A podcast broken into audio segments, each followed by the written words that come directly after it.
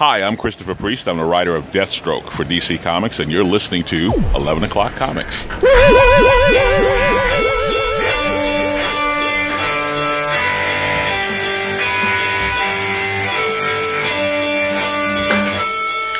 Wow, it's popping one open. That a white claw or is that one of them nice fancy IPAs? This isn't an IPA, actually. Oh boy, what is it? It's a lager. It's lager's good. Yeah, um, they don't offer lagers. I mean, so far on the two months I've been on this app, they there's been like two lagers, but I ordered four of them because I generally like lagers. So why not? This is Yeah. the first one. It's a Noble Ale Works called uh, Lager Fresh Fresco. H. I, I got, yeah, it's pretty neat. Good for you. The Enjoy. most beautiful of cans. Like it's relatively mundane. Well, a nice looking can is just the icing on the cake. True, I mean, true. seriously, they should. You could put it in a nondescript can. It could be like, say, Heady Topper. You don't care what, but the can looks great. I'm just saying, Mm-hmm. if the beer's as good as that and it's in like a nondescript can, whatever. Oh, Vinny told me to tell you that your team got beat by the Washington football team. He said that's Tell him, uh, that tell him, tell him two, two weeks ago called and it wants its news back. he says that's pretty bad when you get beat by a, a football team that's called the Washington football team. oh, we're, we're, it's an absolute abject disaster. The could, season couldn't have started worse. He's just kidding though. He said, then tell him I'm just kidding.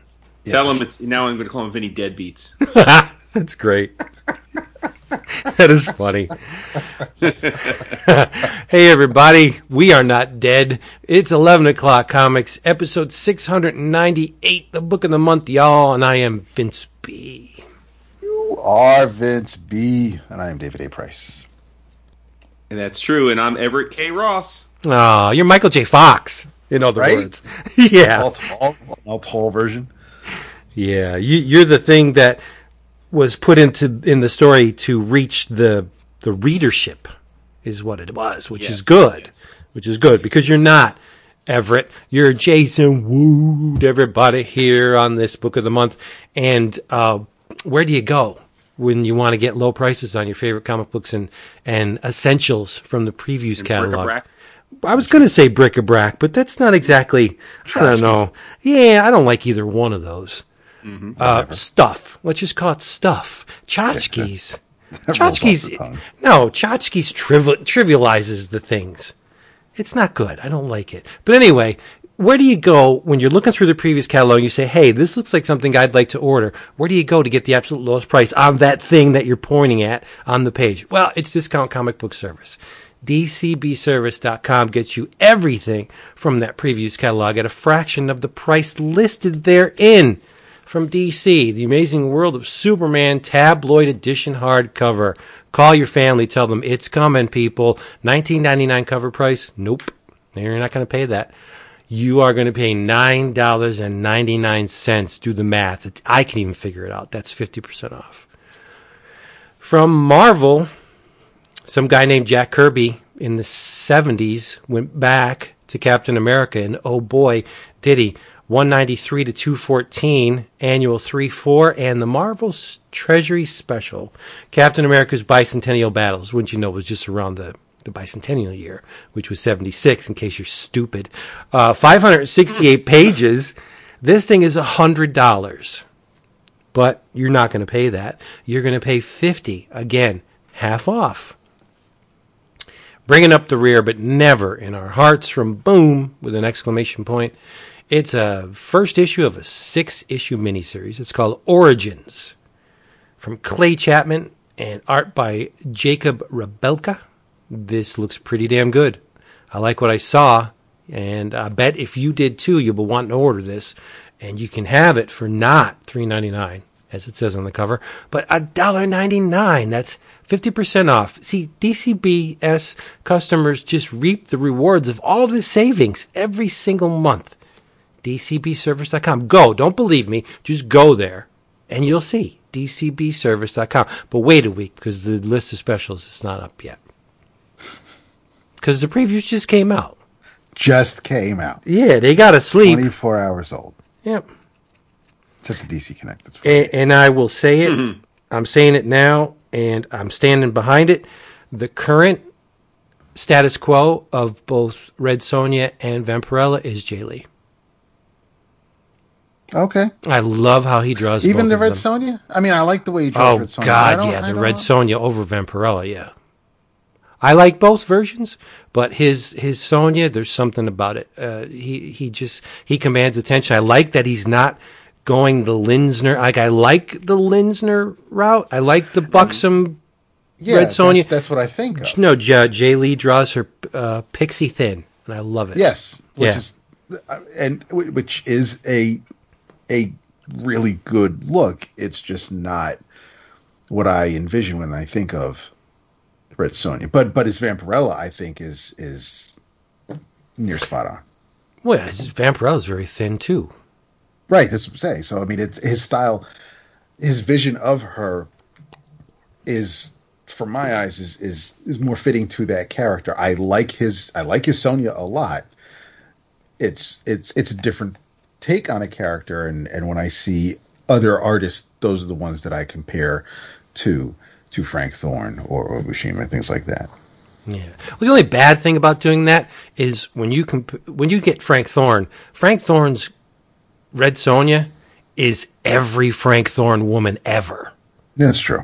Lan, yeah, Yeah, it's it's the the True. the model for Sonja was the model for almost every one of his. The only one that doesn't fit is Ribbit, only because she was like Yeah. like Moonshine McJugs. That's the same body type, you know. Whatever. I take it back. yeah, sorry, but anyway, DCBService.com. Bada boom, go there. Nice. Yes, How are we all doing? wonderful. Not bad. Yeah, you need to get closer to the mic, my friend. I don't know. Who- The, who you the cav you, the cavernous great room, or wherever you're at. true. I'm not in the great room. I'm in the TV room. It's Well, you got to get closer because you, we can't hear you. The north, south, east, west one. I don't Yep. know what to tell you, dude. It's the same setup as always. I, like I can't be any closer to the mic. See, this is good because you lead into it. It's, it's like chasing lanes in front of you. You went what, and you leaned into it. But pre, Yeah, but it's uncomfortable to do this though. Why you got to sacrifice for your art, my I friend? just to say, right? Like, this was easy. Anybody be well, Seriously, Right. you know. Every person on the earth has a podcast now, so I, it's It is true. true. It is. Um, so, yes, we have gathered here today to talk about what? The book of the month. It wasn't even close this month. no. Nah.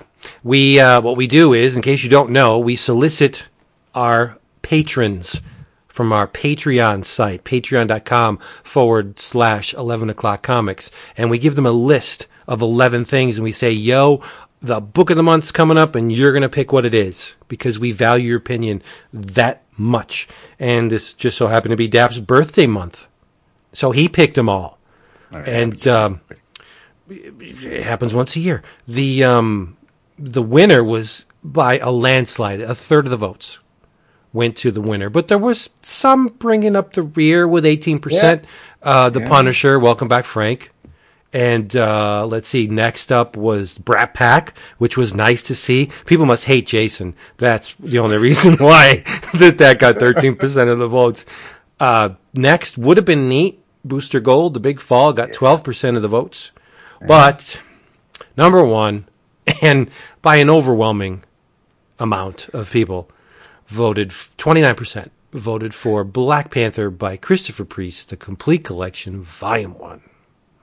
this was uh, it was a um, and and the winner didn't hit the ground running and lead straight towards first place from the start. It it um, there there were a couple of things that were neck and neck at first and second place for a while, starting with um, Welcome Back Frank and Booster Gold, and then things started leveling out a bit. More people started voting. I think people even changed their votes, and and and I get and, and Yeah, there they had to. People will vote because they figure they don't want to waste their vote on something that is not going to win, and they and and therefore they they'd rather put their vote they they lean towards something that is in the majority and and and has a better chance of winning and um and we haven't really had I don't think we've had a massive landslide over over the years we've been doing this. We have had a couple of instances where of the 11 one thing may not have gotten any votes at all.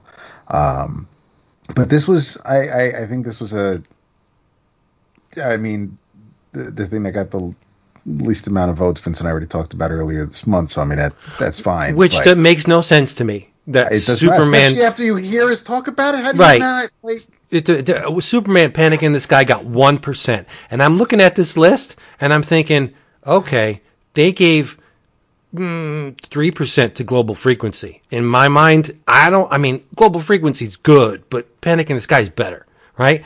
And Clandestine Classic, 7%. You know what? what? we can we can download the results, and I, and you and I'll find out who. I'll tell you who voted for Panic in the Sky. We'll give them something special. We will. But I think I, I propose that we make a new rule. If a book has been put on the potential candidates for the book of the month more than five times and hasn't won, you retire it for six months. Oh, that's fine. Yeah, that's fine. I love that I that. like that. Sure. Yeah, Absolutely. because I mean, we're, the, we're going to see books eventually getting book of the month just because they've been on for so long. And people are going to be like, would you please yeah. vote for Oh yeah, Flaming yeah, Carrot? for sure. Yeah. By the way, I just ordered a microphone stand. What's that? Oh, Holy shit! oh my God! No more farting 2020 leather couch. Isn't completely It shit. took Seriously. It took 12 years, but I just did it. Who is shit. this? Who is this? Who even is this? Really? I don't even know you. I'm in a good mood. We get to talk about fucking Priest Black Panther. I mean, what, what's All not right. to like? Let's do it. So yeah, the winner, as we said, by a, a stupid amount of votes, was Black Panther by Christopher Priest, the complete collection, volume one, which contains 17 issues. Yeah. Now, now, I mean, timing is everything. I, I don't, I don't keep a strict audit. Dap would have the best memory for this, but this has been on the list before. Um, I know that at least once or twice. At le- yeah, yeah, at least once. Yeah. Has it? So, cer- yeah, so so certainly the the passing, untimely passing of Chadwick Boseman made this the, I think the spiritual choice. People felt like you know, if not now, when type of thing. oh, you're going to go that route. What do you mean? Well, I mean, it's true. It, it, it, the untimely pa- th- that could have with him his passing being in the uh, the zeitgeist, so to speak. Yes, it could have influenced people, but then if you're not, I I mean, it almost makes you compelled to say, "Oh, this was amazing," just because you don't want to overshadow the the passing of Chadwick Boseman. You know what I mean? Like you're influencing our opinion of it by couching it from that perspective. Um, well, I, I I I genuinely believe it won by the margin it did because of his passing. So I, Okay. Yeah. So- I mean, and that's not again. It's it's it, it's it's not like we've been. It's not like we've been teasing that Priest was going to be on the episode. It's not like we've been Right. teasing, you know, anything else going on, anything that would have. Um, it's not like there was the, the the Black Panther movie, the sequel was coming out anytime soon, so we could tie it all in. This, I think, this this definitely was a um, a heartfelt, a sentimental vote, which is which is fine. I mean, it's it, but it wouldn't be on the list if if I didn't think we would enjoy discussing it. it. If if and this is the second time. The first time was was was a year ago this month.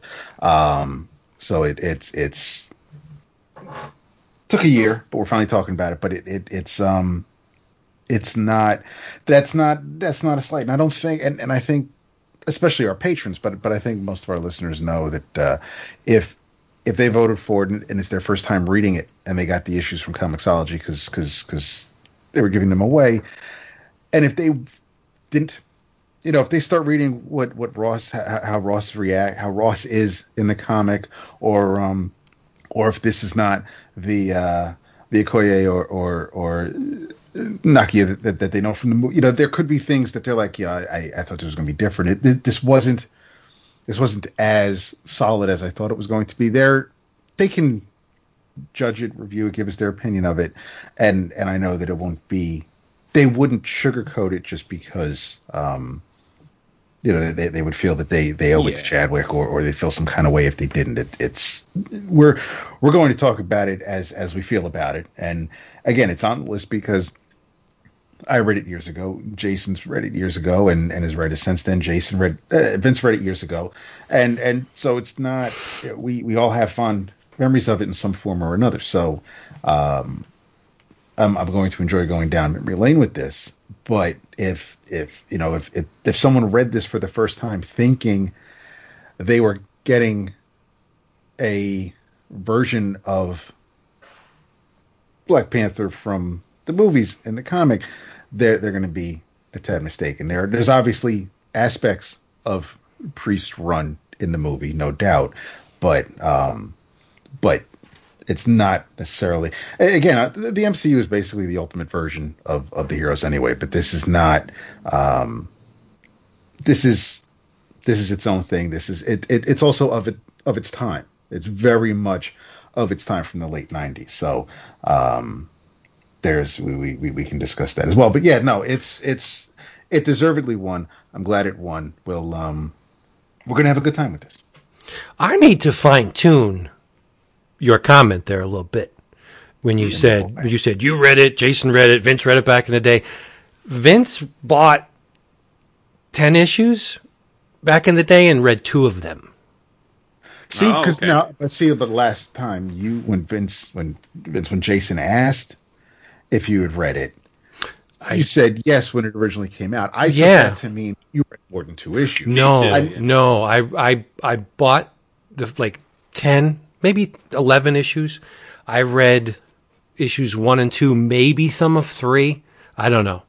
Um, but I just I, I it didn't it didn't click like the other Marvel Knights books clicked with me. Sure, I get it. Uh, so um, I mean, and I love Tex, but uh, once once Tex took a back seat, Which And- is in the fourth issue. It's like it, it's Yeah, we'll, we'll, we'll get to off, that. I mean, we'll get to that. I I have strong feelings about the art. Yeah, I love Jusko, but yeah, yeah, there's. I mean, he No, he mean, shows well, up let's strong, Let's but not let's not bury the lead. I, Right, I- let's I not think bury the there's An entire segment worth talking about the art in this, in this right. series. So, but so, it's- I read two and then uh, or two and a quarter, and then just quickly turned around what I bought and sold it. damn. Yeah. So all the fond memories you guys have of the priest run, I don't have them because I haven't read it. It's remarkable. I think Well, I mean, normally I would I would start off by asking it when we all read it, but it sounds why I like we've did already it. established that. Dap and I read it off the shelves. No, Yeah. no, no. Oh, you didn't. I did not read it off the shelves because I um, Oh, was this your time when you weren't doing comics? sort of because I was I, I I was there for um for Punisher and and I guess I either they were out of I didn't I realized Black Panther was a book by Priest after it had already started. So um I never went and looked for the issues. I won the entire I, I was I was on a Priest binge off of eBay and and I won. I a couple of them I won, a couple of them I did the buy it now, but it was it was Priest, it was the it was Black Panther, it was the Ray, it was Quantum and Woody. I mean anything that everything except like Justice League Task Force, anything that Priest had written since I'd been away, I went back and just snagged off of eBay, and and that's when I got all the issues, and and you know people do say it's the Priest run, but but it's there are there are like two issues from the entire sixty or so that that Priest did not write. Um, kind of like you know Garth with the Punisher, there were a couple of issues that had to deal with a cab driver that that Ennis didn't write, but and and so obviously they're not part of the complete Garth collection for the, for the Punisher. But yeah, this I mean, but for all intents and purposes, it is the Christopher Priest run of Black Panther. But I I didn't read it until um 2005 six maybe. It, Okay. it, yeah, it, took- it took it took me a minute. Okay, wow. That's a rarity when I'm when I'm the only one that read it off the shelves. That's Yeah. That's that's unusual. Well, yeah, I mean, for 10 issues, I bought it. You know, I was really feeling the Marvel Knights line. Yeah, Uh, the Well, but that speaks to how much you must not have felt this, because like you said, you read two and a half issues and bounced. Yeah, I, uh, I, d- you know what? To be honest, uh, the 1998 me did not have the patience uh, necessary to to let this story uh, sink in. I'll be honest, I didn't. I was more. Um, I, I was loving the indie stuff, and I was not all that receptive to. Um, I don't want to say I wasn't receptive, but I didn't consider that maybe there were other uh, things out uh, extant in the world that uh, didn't care whether uh, I was a part of it. You know what I mean? So I mean, it was too hip hop. It was too street. It was too like I, I didn't. Uh, uh, to be honest with you, there was a lot of it I just didn't understand, Sure. Yeah. Sure. and I just. But uh, I do say I, I, I, one of the things before we get into the, the, the talk of the, the actual story, one of the things that really bothers me, and it's because it's extremely misleading, is the fact that Christopher Priest and Mark Texeira are uh, they're attributed the uh, the honor of scribes in this thing, and yet Joe Quesada's a storyteller. Like, can can you define what exactly Joe Quesada's doing besides layouts? Um, no, I don't even think he's doing layouts. It, it's What's he doing then? It's, Well, I mean, we we we're all aware, and when I say we, I mean the three of us. But but for any listeners who do not know, the Marvel Knights line was designed for Joe Quesada and Jimmy Palmiotti to have an imprint with the Marvel Universe. They um they they, were working on Ash with, with their with their own line, Event Comics, and um they Marvel, Bob Harras, whoever tapped them to um, take some characters that weren't being used um, and kick them in the pants and, and, and give them life. And I don't know why. Um, maybe Joe's just had a an affinity for Black Panther, and that's why his name is. I think maybe he was he was maybe doing um, the the plots or, or or Priest was maybe bouncing ideas off him and and uh, but but Joe and Jim, which is why Joe and Jimmy are the editors of the first of of Black Panther, The Punisher, um, uh, um, damn it, what were the others? Daredevil, um, yes, and um, uh, four. Wasn't it the Marvel Knights four? The Fantastic No, because that came later. Because that they, they they did Spider Man with that too. But but there were so so so um they they they took then they got Kevin Smith to do Daredevil and and Yeah. and already discussed. But I mean, Punisher. not having the, the luxury of Google, and you shouldn't need to Google something that's in in print, right? The fact that it says Joe Quesada storytelling that should either be not be there or it should be explained what exactly he did, because mm-hmm. we're we're reading this in a, in book form, right?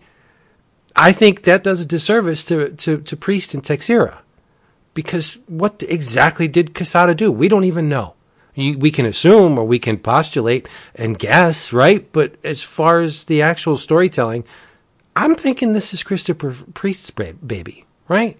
I, Well, it's I called the Priest Run, right? I mean, right. it's So. Yeah. that's just weird that this Quesada is, is is attributed the the rank of storytelling. Uh, could you be any more vague? I don't know. I just I just see that on the on the credits, and it's like I just don't even understand why that's there. Mm-hmm. Yeah, they got a guy's name on the cover, but this guy's called the storyteller, and I like Joe. I think Joe's great, but give credit where it's due. If this is Christopher Priest's uh, story in a nutshell, then I would take that off. But mm, whatever.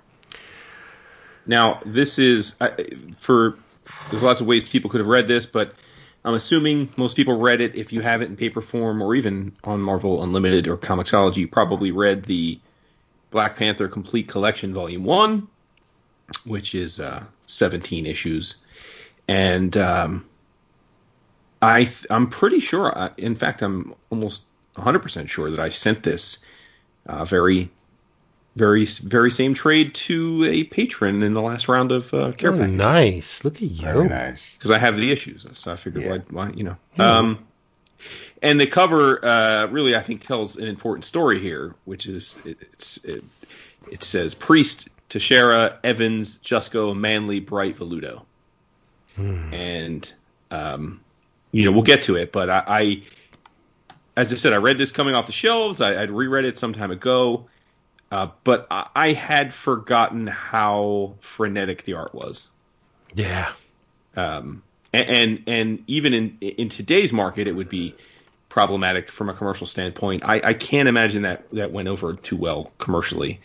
Um, back then because it's it's one thing to have lots of different. We've talked about this a million times. It's one thing to have different artists on a book. In fact, these days it's almost requisite. But to have, I think, stunningly different art styles every few issues is I, I, I, I'm, it's, it's, it's disappointing. It, it didn't disappoint me here because I have already read it, this series twice and like the series so much because of the story that, that I, but, but as a analytical observer this time, instead of just reading as a fan, I, I made the note several times and thought, wow, that this, yeah, I, I don't know. Like, I, and I thought to myself, well, for the people that are playing along to this episode and had never read this before but had heard us speak of it lovingly, I wonder if the startlingly different art styles throughout the the, the volume were a turnoff for them.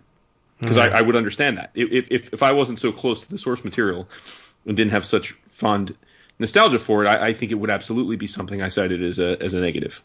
And there is a very big problem in the precedent that Tex establishes because he comes out of the gate super large. Like I think the first issue is could be Tex's finest hour. Like that double page spread with uh, the the text and the the the Wakandans fighting the the uh, the marsh dwellers and the tribesmen. Like I think that spread is amazing, and and Tex comes out and he's showing you his dick. He's like, "This is how big it is. Look at it. I'm a player. I'm huge." And then he, what is Tex on like the first four or five ish, four. four, and then he goes away, and it's like that's a major problem to to have a guy that is this visually accomplished, uh, you know, on a massive scale, and then it just you hand it off to someone else. Like, no, that's not why I came here. I came to see Tex dominate, and that's what he did for four issues. But then it goes away. You know, so yeah, I think it is, there is a problem in the the shifting artist roles in this thing. Yeah, it's interesting because uh, you, you you talked Vince about how a lot of people may understandably read this and then be uh, do their best um, Kevin Hart with the fuck face because it's very different than the Marvel uh, film cinematic stuff and and I think one of the reasons it's so different is is is the style guide that that Tex sets up. Sure. Um, you know, I mean, not not for most notably, I think with uh, with the way he draws uh, Okoye and Nakia. I mean, right? He, he, they're they're both in micro mini red, uh, you know, almost like porn star dresses with long hair and very Caucasian features. Um, and, and I, I got to tell you, like, I don't, I didn't remember that specifically. Actually, like, I didn't remember them being that. But I, and and this is maybe sound funny coming from a white dude, but it kind of bothers me that Tex drew them so Caucasian looking. Like, especially given who they're supposed to be. Like, I, I, I don't know. I, I found it. I found it a turnoff. Like, I, I felt like he drew them like two Playboy playmates that he had photo ref for, and and just gave them caramel colored skin instead of Caucasian skin. Like I think their features are not are not in any way appropriate to what and like an an African woman from you know from like a, a, from that area would have looked like. So I don't know. I mean, I don't. I don't know if you had a thought about, it, but like like the, I think it's the long hair too, and like the facial features. It's just very very Caucasian looking to me. It, basically, if when when this becomes a um, an essential in black and white, you, you wouldn't necessarily know that they were supposed to be um, from an African tribe. The um, yeah, it's it's they are they. I mean, there are some features that do distinguish them from Everett's boss, Nikki, but still, it's it's yeah, they are not. Um, they T'Challa's stepmother um, is more comes off looking more like Angela Bassett uh, sure. then you know then then then, then yes then then the Dora Milaje look like um, that they would be um, from another country. Um, well, wait, Christopher Priest had to have seen these going in, right? Yes. Um, well, I'm not saying it's inappropriate. I'm just saying I'm I'm I think it was of the time. I, I think that there wasn't as much of a focus on on uh, right. But what I'm on, saying on, is, if the writer of the piece didn't agree with the visual depiction of two of his characters, don't you think he would have said something? Like they're too white, dude. You know, like Uh, I don't know, dude. It, this was a different time. I don't know that that was the kind of thing you would even think you had capacity to talk about. Like, I, I, I, like I'd be totally guessing one way or the other. I, I, I have no idea. Like the Christopher Priest of 2020 would say something, but I'd also like to think the Mark Texeira of 2020 would draw them differently. Like in my mind, it's just a case of he wasn't. There wasn't. I mean, let's be honest. I mean, characters in comics for the vast majority of comics existence were not drawn to be anything other than the perfect depiction of what a white man's fantasy looks like, right? And I'm talking Right. about everything from from from waistline to bust size to height to facial features to cheekbones. I mean, and that's because the audience was largely white guys. Like I, I'm so I'm not again I'm not casting aspersions into saying like how dare he. I'm saying I just was Right. It just shows you about how when you read something in a different time in your life, I, I I'm sure I read this twice before and I don't remember it as being an issue for me. So it just it speaks more to the way I'm looking at comics and storytelling now, Right. And try and, and, and I'm like now I'm like oh th- these really aren't what I would think to be appropriate looking women for who they're supposed to be. Um, that thought never crossed my mind the first two times I read the series. So yeah. you know it's more a reflection about where I am now in 2020 than than anything. the um there there are when I was when I first started working um at well, when I first started working where I am and, and and I had the night shift and there was a lot of downtime um I spent a lot of time at digitalpriest.com which is priest's website and he takes no problem has no problem um there's no bones about his life in comic books. Uh, he's got pages where he he discusses his time with DC, working with the Milestone founders and being a Milestone founder, working with Marvel Knights, being a Spider-Man editor, the first African American editor for Marvel, and and he he goes into great detail on a lot of things. And there there are sections on Black Panther, and the and and and going through that site. Um, and the site needs to be updated because it, there's a big banner that says, you know, this site is best used with Internet Explorer. But the uh, um, and when I first started going, like back in 2001, like MIDI would start playing. I'm like, why is there music? Where the fuck? And I, I was like, stop. But the um, uh, basically Joe and Jimmy called Priest and, and wanted him to do this book. So so they they bounced ideas back and forth. So, so to answer Vince's question about storytelling, this seems to be from an idea from Joe Quesada and and Priest is running with it. They they want and and and apparently Priest is trying to shoot him down and and and really didn't want to be the black writer writing a black character and and um they they they wore him down or he came around but but this is what we got but he the, the, he he does talk about priest uh, he talks about Tex Tex's process with with the art how how um the painterly look with with with the gray washes how how that was time consuming which is why it was slowing him down which is why he wasn't able to go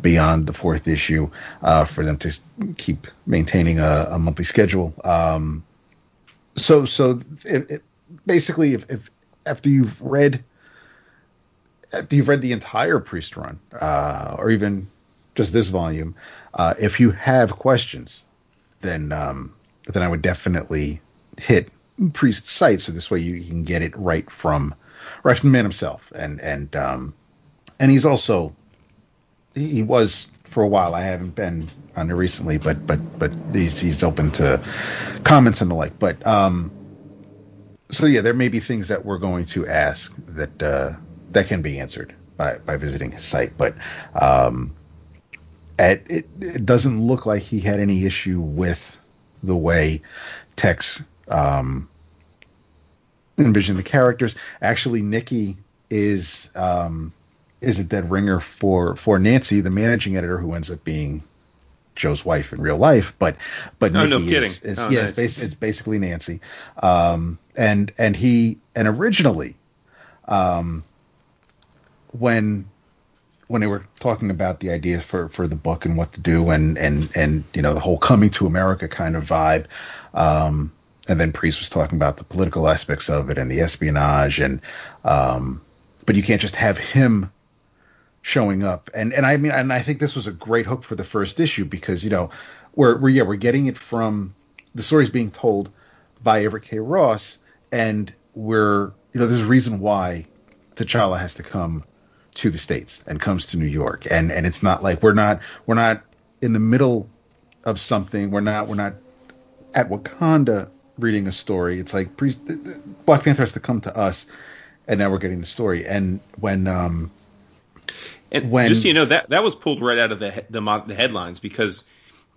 I mean, for for what you, what you're speaking of specifically is the premise. The hook here is that uh, T'Challa has long so long backed a, a charitable organization, uh, and there was a period of time where he was promoting it, and there was a famous picture of him holding a little girl in his arms She kind of mm-hmm. became the poster girl for the organization, and she's been murdered, and uh, he needs to come to the states to figure out what's going on because it's it's tainting his name in the charity and whatnot, and they're in the middle of a civil war uh, and, and, and refugee uh, issues in in Wakanda at the time, but he feels it's important enough to come, and and that was pulled right out of um, for New York people. You may remember. I mean, the, the Covenant House, which was a prominent um, chair uh, nonprofit, uh, sort of a, a, a haven. It was supposed to be a haven for for were kids, homeless kids, kids that were abused, and um, and and unfortunately, probably not surprisingly to those of us who have now become jaded to these things, uh, it ended up being a, a, real den of iniquity where there were uh, just rampant sexual abuse and,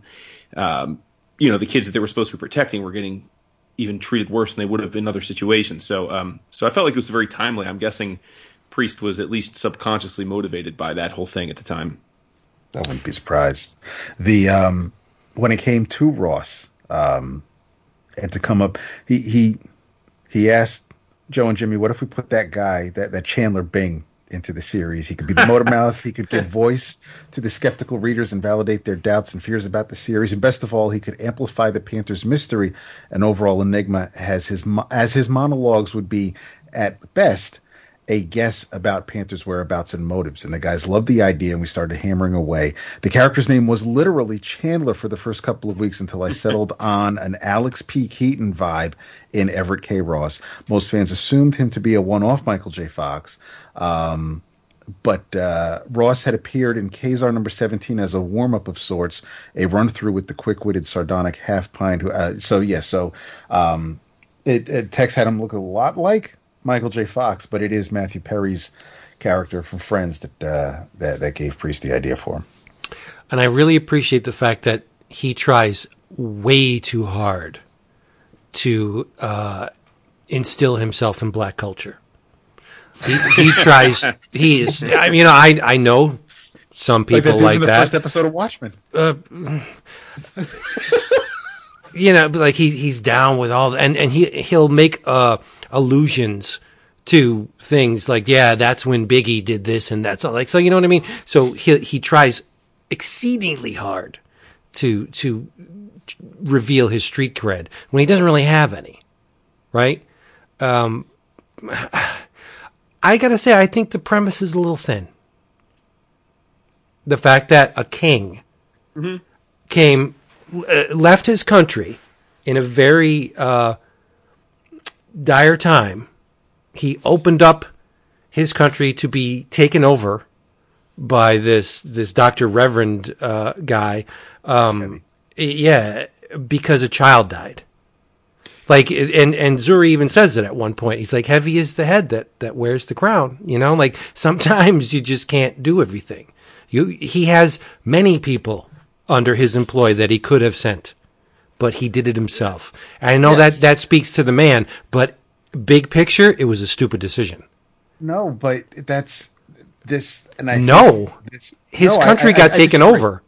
Yes, but but as he points out, as he tells Ross, as as as this arc as as the first year wraps up, um, this was all he suspected that there was going to be an uprising. There was going to be, he had to put things in place to see if it would come to pass. And, and I mean, he put his stepmother, and, and I mean, she was for it, but, but she, you know, she was, she, she was at risk of, of, of being harmed. She had to go along with the ploy.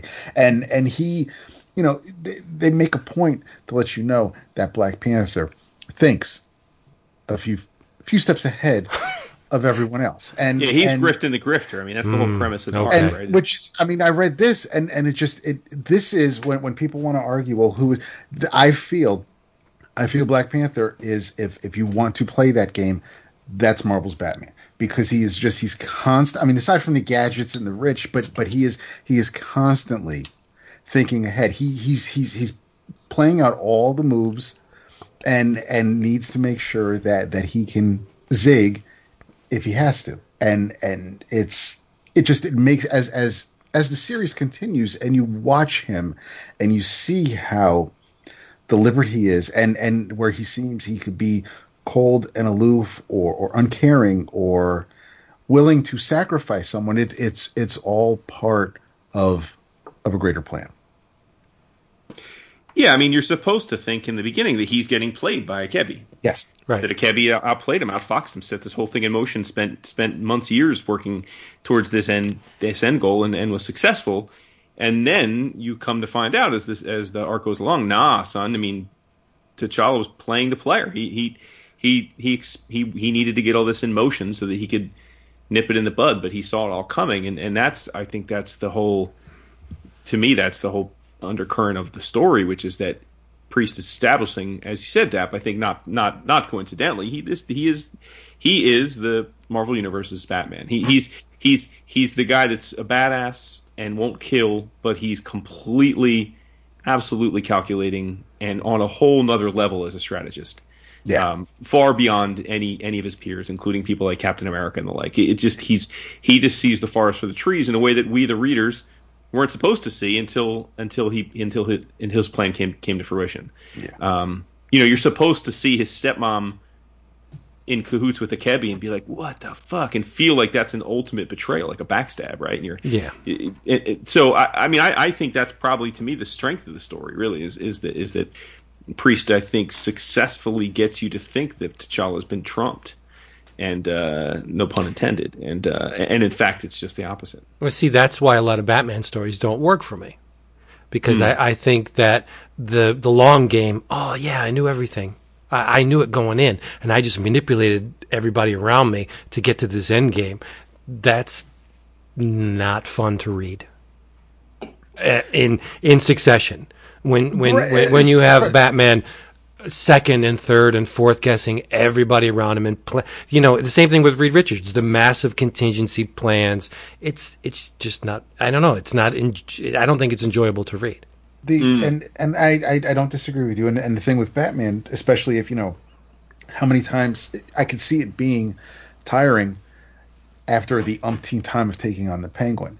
And in Black Panther's case, he's we're seeing these people for the first time for, in some degree, but he's his the people he goes up against kind of get away or just or we don't see. So it's not like it, it's not the Joker's not coming back every third month in Black Panther like they do in Batman. And and with um, what also helps with Black Panther is that you know oh well, Batman doesn't kill, no, and here Black Panther doesn't kill because he's a visitor to this land. If we and and and as Ross says, you know, if back at back back home, he'd probably have no problem skinning these gangbangers alive, but he can't. Do, he shouldn't do. He'd probably be in his rights to do it here, but he won't. And and he recognizes that he is he is only visiting, and and he doesn't. He can't.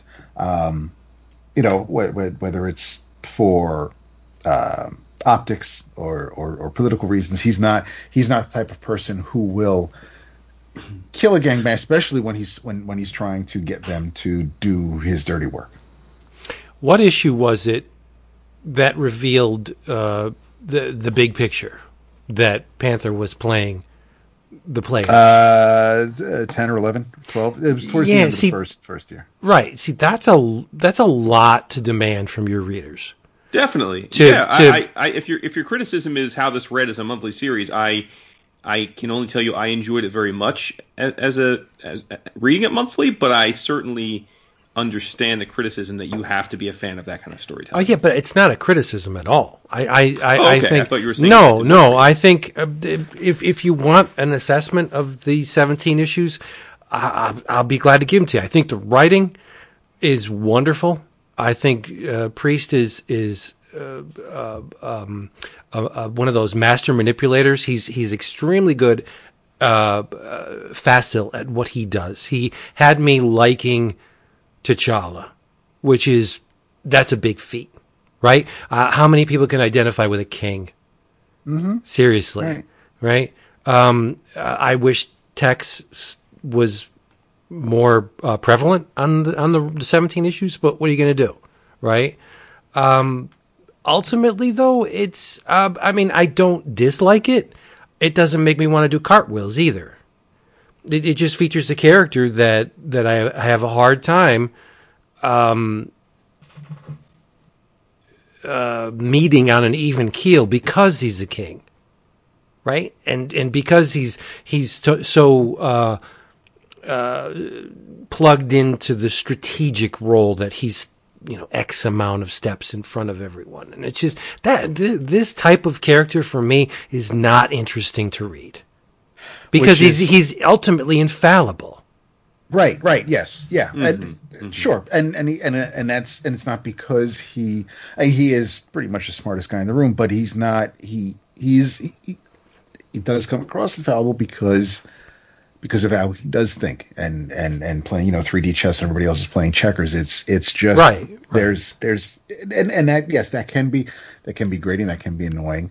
Um, so the art has to to be around. the hook for me if if I if it features if it features a character that I have a hard time warming up to, the art has to be the draw. Tex's art on whenever he's in the forefront, that's the draw. Like then you got Jusko, and it's like uh, there's a couple panels in here that are really good, but mm, And and what what, what was what was great about this? So, so number six, we get just like we get the Joe Jusko that we had on the Marvel trading cards. Like that's that, that Yes, that's the painter yeah. look, and that's and then seven and eight, he's he's getting assist. He, He's- looks like he's just penciling. Yeah, he's checked out. from Jimmy, and and and the colors by by Evans, and um and so it doesn't look like it did with issue six. Um, and then I don't want to call them fill-in issues, but we get we get some issues by Mike Manley, and of course, and and as far as I'm concerned, Priest's number one cohort, Mark Bright, and then we get what I don't know.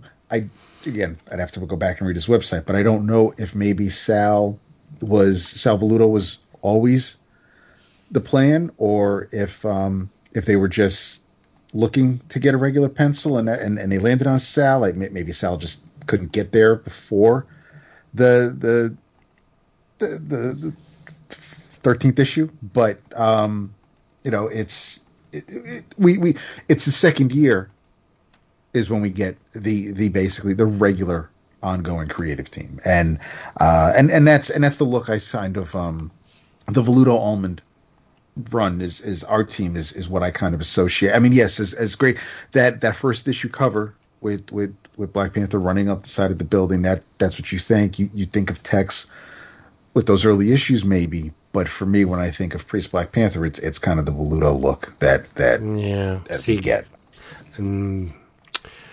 Velluto's not a draw for me, man. Just Oh, I get it. I Yeah. get it. No, no, I, I agree. I don't. I don't think. I think Velluto was is it is for those of you who haven't read this book or don't know. I mean, Velluto. I think best best to describe him for you. Picture in your head. He he just is a he's a and he's a '90s image clone guy at this point in his career. I mean, he's. yeah. he's I just think he's- Justice League Task Force.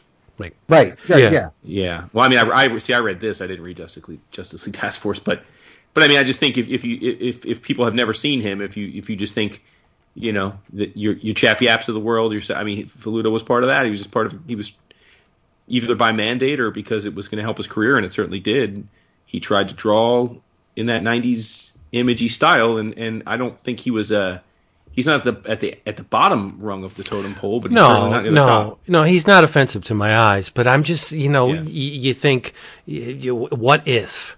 Wh- What Yeah. if what if Tex was on all seventeen of these issues? It would be a Mm-hmm. friggin' masterpiece. No, it's it. Now I'll be honest. I mean, I I enjoyed the Tex issues uh, on the whole for sure, but but I, I I think you. I mean, he is wildly inconsistent from panel to panel. No, son, I don't know what you're talking about. I, I'm I looking seriously at right don't. now where, where where Everett Ross is drawn to look like Puck with a six a six foot long neck and a giant head, throwing a, a thing that? that's supposed to be a football. The first issue. Oh yeah, Where he's sure. He looks Oh. like a little kid there. Yeah, yeah. It's. I mean, it's a terrible rendering. It doesn't look. It's totally off model. Hmm. It's not anatomically correct, and the football is in. It looks like a dolphin head. It doesn't look at all like a football. There's no. There's no texture to the football. It's got a strange curve to it. It doesn't look like leather. And then the next panel where it hits the window. I mean, the the the, the mirror. First of all, it's the tiniest mirror I've ever seen, and the football again is like indented, like it's a cashew or something. I, Wow, I, you're pulling apart my man Tex. I'm just not gonna have it. I no, think no, you. no. Again, I, I like you said. I think the next page, which is that double page spread of the battle, is beautiful. It's I- fucking perfect. I, think It's perfect. Tex, Tex, Tex in the key moments of the story is, is awesome. I, I agree with you. I, I think, but but I, I there were many pages where I look back and I think, damn, like like Tex Well- definitely picked his spots. yeah, Like, I, he, he, gave his love to certain pages, and other pages he he he let Aletha do her thing and then moved on. because a, a, a a panel with a, a half naked um, young man throwing a football is inconsequential to the entire narrative. Like it's oh, But you still he- want the, the, the, But- the dude to not look like you know he's doing a commercial for the Shriners. But if you're if you're Precisely. demanding if you're demanding realism from Tex, that's kind of silly because Tex is not realistic. Everything Tex does is exaggerated. I mean, I yeah, some of the a lot of this reminds me of of the Ghost Rider. Um, but I mean, but you definitely look at it and you see Tex. There's no doubt that this is Tex, and and you know he spends his time drawing women, draws beautiful women, um, and he because of his style there are times where you know if if if somebody is far away in a panel or if there's a large group and it's a far away shot things can get a little muddied um a little Yeah, Tex wasn't. A, he wasn't a um, or isn't a. Um, he's not a slave to to to uh, to depth or to perspective. he he, he kind of lets it flow, and sometimes it works really well, and other times it's like, well, that one got away from me. I think. Again, I, I'm not. I don't want to besmirch Tex. I, I'm I, I'm with your premise that I would rather 16 or 17 of these issues been drawn by Tex than just four. I, I, but but I don't. I don't think his art is uh, gets off scot free. I, I wish we got more than just a couple of issues by Bright, but yeah, I mean, we all have Oh, I would have been fine with that too. I would have preferred that. Yes, I would prefer that. The um I I just it, it's there's just something about and and that's the thing. It's like you get you get um when you see a, Achebe, whether it's it's by Tex, whether it's by Jusko, or even Manley, Manley is is basically drawing it to look like Batman animated series. It's it's very Bruce Timm, and um and I don't think the story. I mean, I I enjoyed those issues as far as moving the story along, but I don't think the weight of the story worked with that art style. And um, I love the Manley art, like as art. Like I'd be more apt to buy a page of that yes, than I would a page from Tex in this. But but you're right. But in terms of the story and how I remember the story and the tone, I think it's it's it's that's what I was kind of alluding to at the beginning. I, I I'm I'm all on the Manley style, and if you want to give me like a a standalone uh, miniseries where he drew Black Panther, I'm down for it. But it it seems so drastically out of whack with what had come before and after. I, I just it, it really did feel. I just can't see how you wouldn't have been taken out of of of, of things at least a bit and had to reassess what you were seeing. Um, so and then we get to we get to Bright to, to to finish up the year, and the way he draws Hunter or or Chevy, it's it's like there's I- that that's more of that the Marvel style I remember in in in the '80s and early '90s, and and that works, and it works here because because Bright's a great superhero artist, whether it's Yeah. whether it's, Yeah. whether it's Power Man Iron Fist. Quantum and Woody or Icon or I just I I love the man's work and I I I'm it, it hurts that he's not not really doing comics anymore. Um but the uh, there's there's just I I think if you're going to start with Tex, even though we have the Jusko and the Manleys in the middle, um, to end it with uh, with MD Bright is is it works for me. But um, I yeah the the basically yeah we're we're we're the priest run starts off with Black Panther coming to the U.S. and Ross is is our eyes and ears for the most. It, it, he's the reason why the um the reader gets to know Black Panther. And for anybody not Yeah. familiar, he's he's an Uh, attaché. He's been yeah. assigned to Black Panther, who's a head of state. while he's in the country to escort him around and keep him safe, and you know. And I always forget the name. The he's he work. He doesn't work for the. It's it's funny that they chose him for not to work for Shield, right? He worked for some other organization that um, some other Marvel federal organization. It wasn't the CIA or the FBI or Shield. It was its own thing. OCP. Yeah, OCP, the office yeah. of the and the um and and to remind you that you know this is this is the the late '90s. Bill Clinton is present early on in the first year. Um, the uh, there's Ross's pop culture references are definitely of that era. Um, so there, and visually, you could look at some of it, and and it wouldn't it wouldn't stick out like um, late '60s, early '70s Amazing Spider-Man stories would. If if Gil Kane mm-hmm. or John Romita Sr. drawing it, and you see the big big wide lapels, it's like okay, we know when this was made. The clothing and whatnot, and, the, and especially the technology, because it's Wakanda.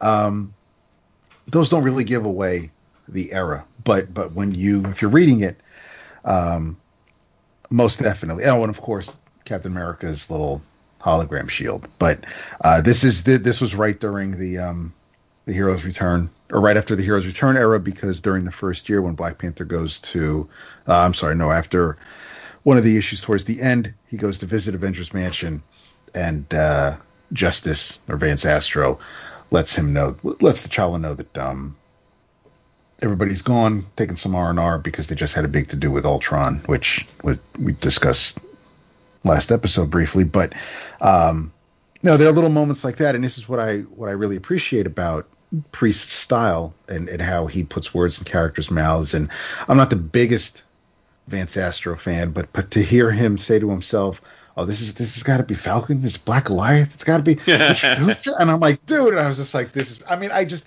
I love whether it's whether it's Ross making fun of himself or being the gag, the butt of so many jokes, um, you know, that works. But then, you know, obviously, you know, we know, we know, as a black man writing this book, and for him to say, to, for him to have Ross in one of his reports or telling telling his boss, yeah, you know, the King of Wakanda, he shows up at Avengers Mansion, orders up some ribs, and I, I can only ma- and and Priest actually mentions it in the letters page in one of the issues that apparently um, the editors at Marvel weren't sure the powers that be at Marvel weren't sure how well that line was going to go over. And and um, they were kind of preparing for the worst. But apparently a lot of fans laughed at the gag and um, understand that just because a character says this doesn't necessarily mean that that's what the writer or anybody involved in the book actually feels about things. And um, i think there are moments especially in the first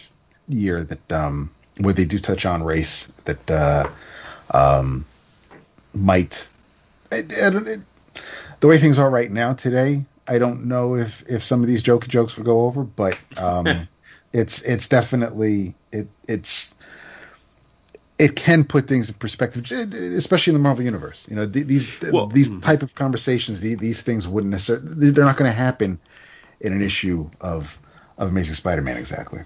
I mean, let's be honest. I mean, to your point about when these things are put out is so important because if if Vance Astro made that comment in a comic today, you'd have a million people saying, "Oh my god, like what an asshole!" Like, yeah, like, oh, I get it. All, all, black people look alike. Yeah. Oh, we get it. You know, and it's like not like I actually appreciate that. That's like that. That does happen. Like with people, people of other races. Like what? It's not a black white thing. It's a lot of times that happens, you know, especially and in that context where the dude is a young Avenger who just as learning the team. He wasn't on the team with any of those those people, and they all wear costumes. Yeah. He even says later he, he he's never seen any. I mean, so so it wasn't like he even pictured their faces and just confused. Like he he all he knew is that it was likely a Black Avenger. Like you know, and so like I think that's in. I kind of it's a shame that we can't laugh about things like that anymore. You know, I mean that that it was a funny joke, and I'm sure it helped that it was written by a black man, right? I mean, but it, it's it was funny. It, it yeah. it's meant to. It was like it was meant to make you laugh, and it did. Yes, absolutely. You know. I got to tell you, I, I, think that the, the the undersold thing so far of our discussion is how funny Priest is, at least especially in the beginning. I I I, I am tickled. The third time reading through, I'm still tickled at the entirety of the Mephisto Ross arc. I, I just think it's brilliant and it's so funny. Like Mephisto's this larger than life Marvel character that is essentially in charge of his own dimension, a hell like dimension, right? And he's almost he's pretty much like a god. They can make him as powerful as they want to to fit the story.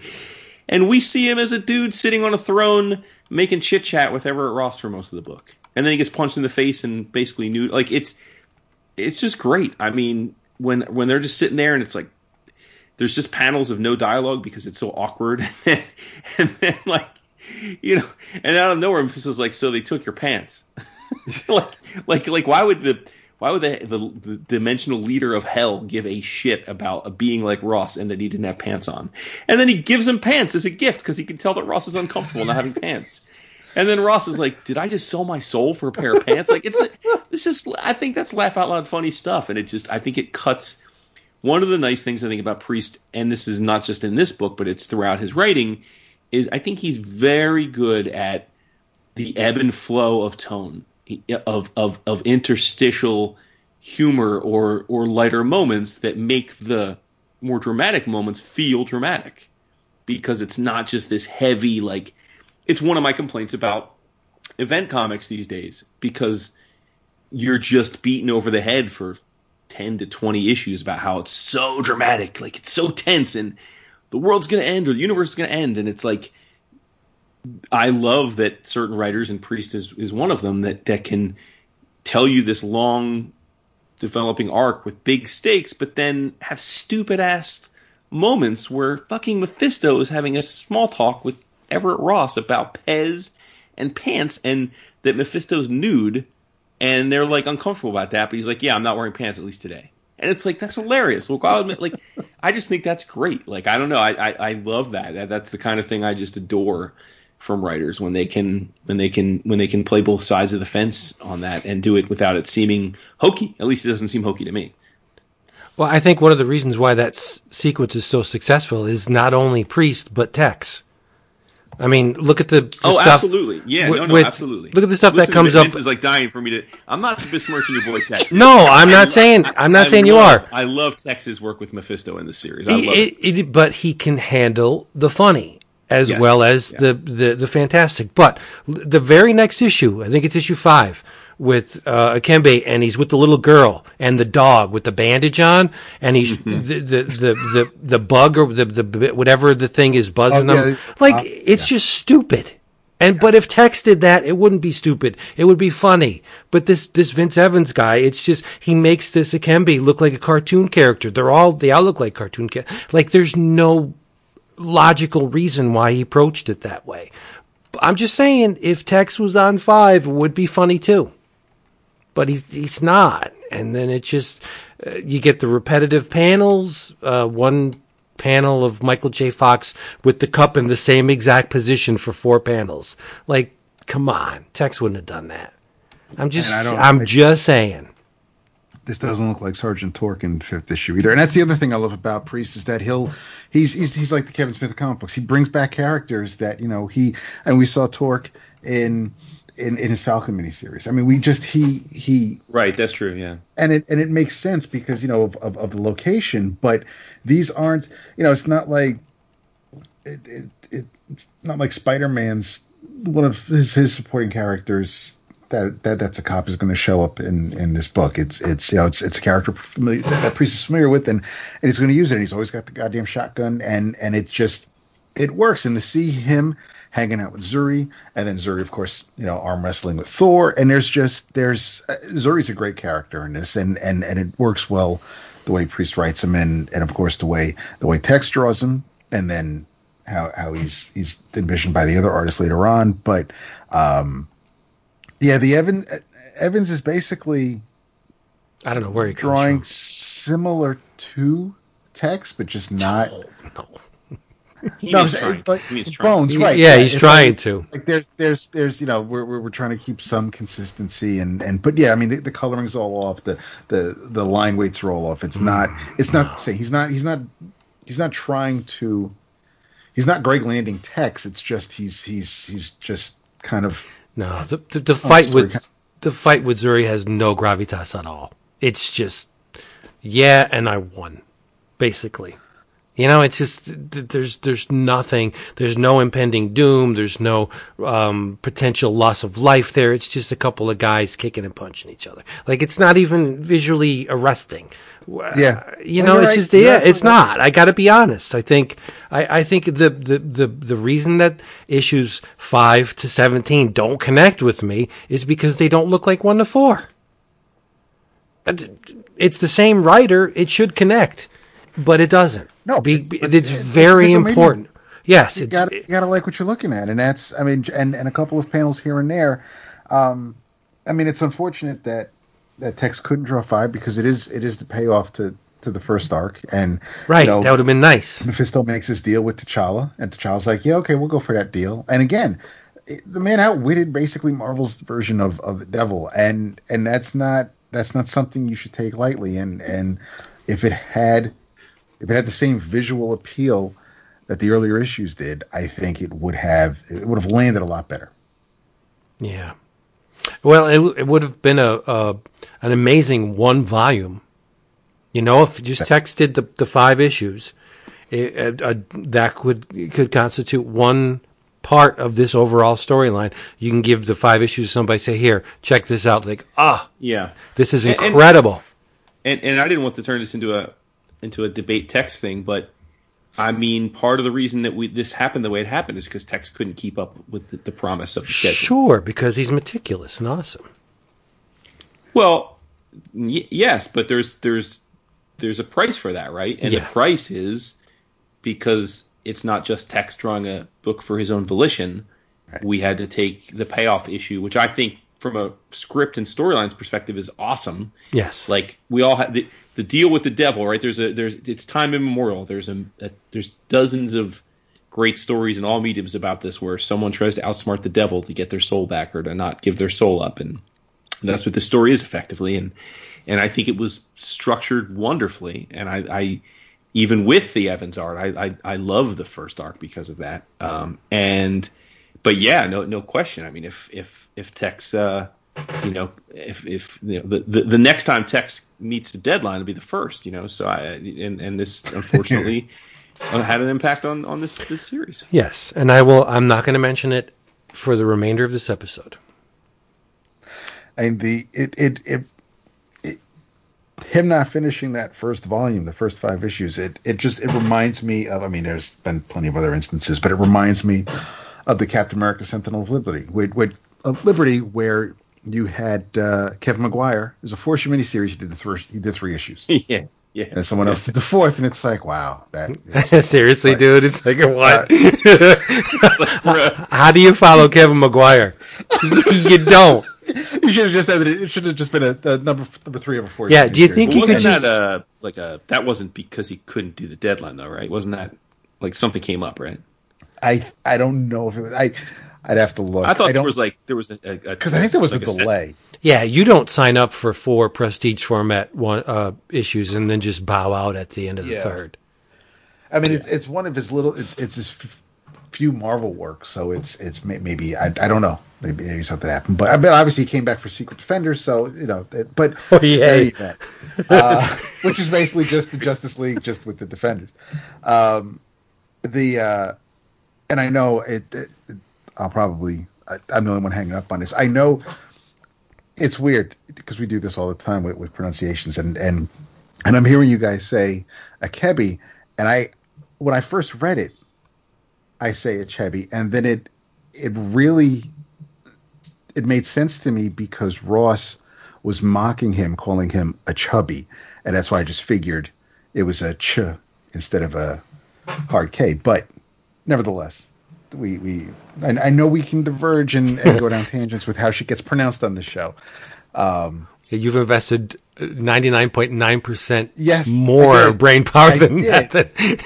because because if we just happen to have the person who wrote this oh, sure. here, I'd hate to say, you know, That's why I would never even say the word. I would let someone right, else say it. or we would just get it up front and be like, Yeah. so how, we're gonna let, let's have a pronunciation guide at the start of the episode. But um, listen, I think th- there were a lot of things in this first in these issues that that of course lead into other. I mean, as the series goes on, and I definitely recommend people continue reading, especially if you got it from Comixology. Go go, you, you can finish the series very easily. But um, there's there are things that um, the characters that are introduced, we get uh, there there are payoffs later on. There's there's twists and turns and surprises. It, it's I mean it, it really is Black Panther by Priest. I mean we can we can talk about the art and and and how strong Tex was on the first four issues and how that made the remaining issues hard for Vince to take. That but but it really is this this as far as I'm concerned this was Priest's baby and and and the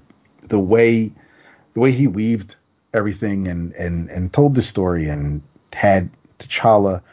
It's it's I mean Jack Kirby created the look, and and we've had Don McGregor write the character, and and and uh, and Vince loves the Coates version in, of Black Panther in space, and, and very know, so much, yeah, the, very the, much. And, and, so so the, which is I meant to mention before because you talk about how this this series, whether it's Priest or whether it's the setup, the premise, and and the king in this land type of situation that, that you're not really feeling, but you can put Black Panther in situations that you do enjoy, and and that's obvious. Um, but the uh, there are there are some creators who just who who who leave their mark on a character, and that's just who we kind of associate each of them with, um, kind of inseparable. But um, and again, there were there were things in the Black Panther movie that owe to um, to Priest Run, and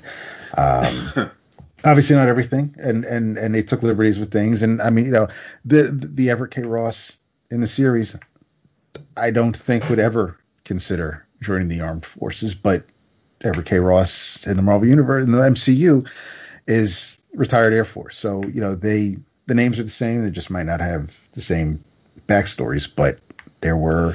Yeah, well, I mean, and and that's the interesting thing, right? Because Okoye, Nakia, the Dora Milaje are, I mean, Priest, Priest created those. I mean, the, the issue one was the first appearance of all of those things, and so absolutely, they are such central parts of the Marvel Cinematic Universe. But I mean, as we see, the his his he may have introduced them, but who they are um, and who they evolve into are vastly different than yes. what we saw in the film. Yeah, but he created them. I mean, they did not exist in Black Panther lore previous to this. So, right, um, you know, yeah, no, it, it's um, and it, it the after the client, which was basically what the gist was, as long as we read the first five issues, and and um, that was that was the goal. Um, but unfortunately, just the first five issues just covers the arc with Mephisto. There's still more to it because even though Black Panther has dealt with Mephisto, he still has to get to the bottom of who set everything in motion as far as killing the little girl and the revolt back home and and that's what the rest of the that's what the next seven issues take care of um and it, it's it's I mean the way it's wrapped up, it, it really is. It's it's I know we we we could kind of blow up Priest from time to time, but I think it's not like he doesn't. It he's not.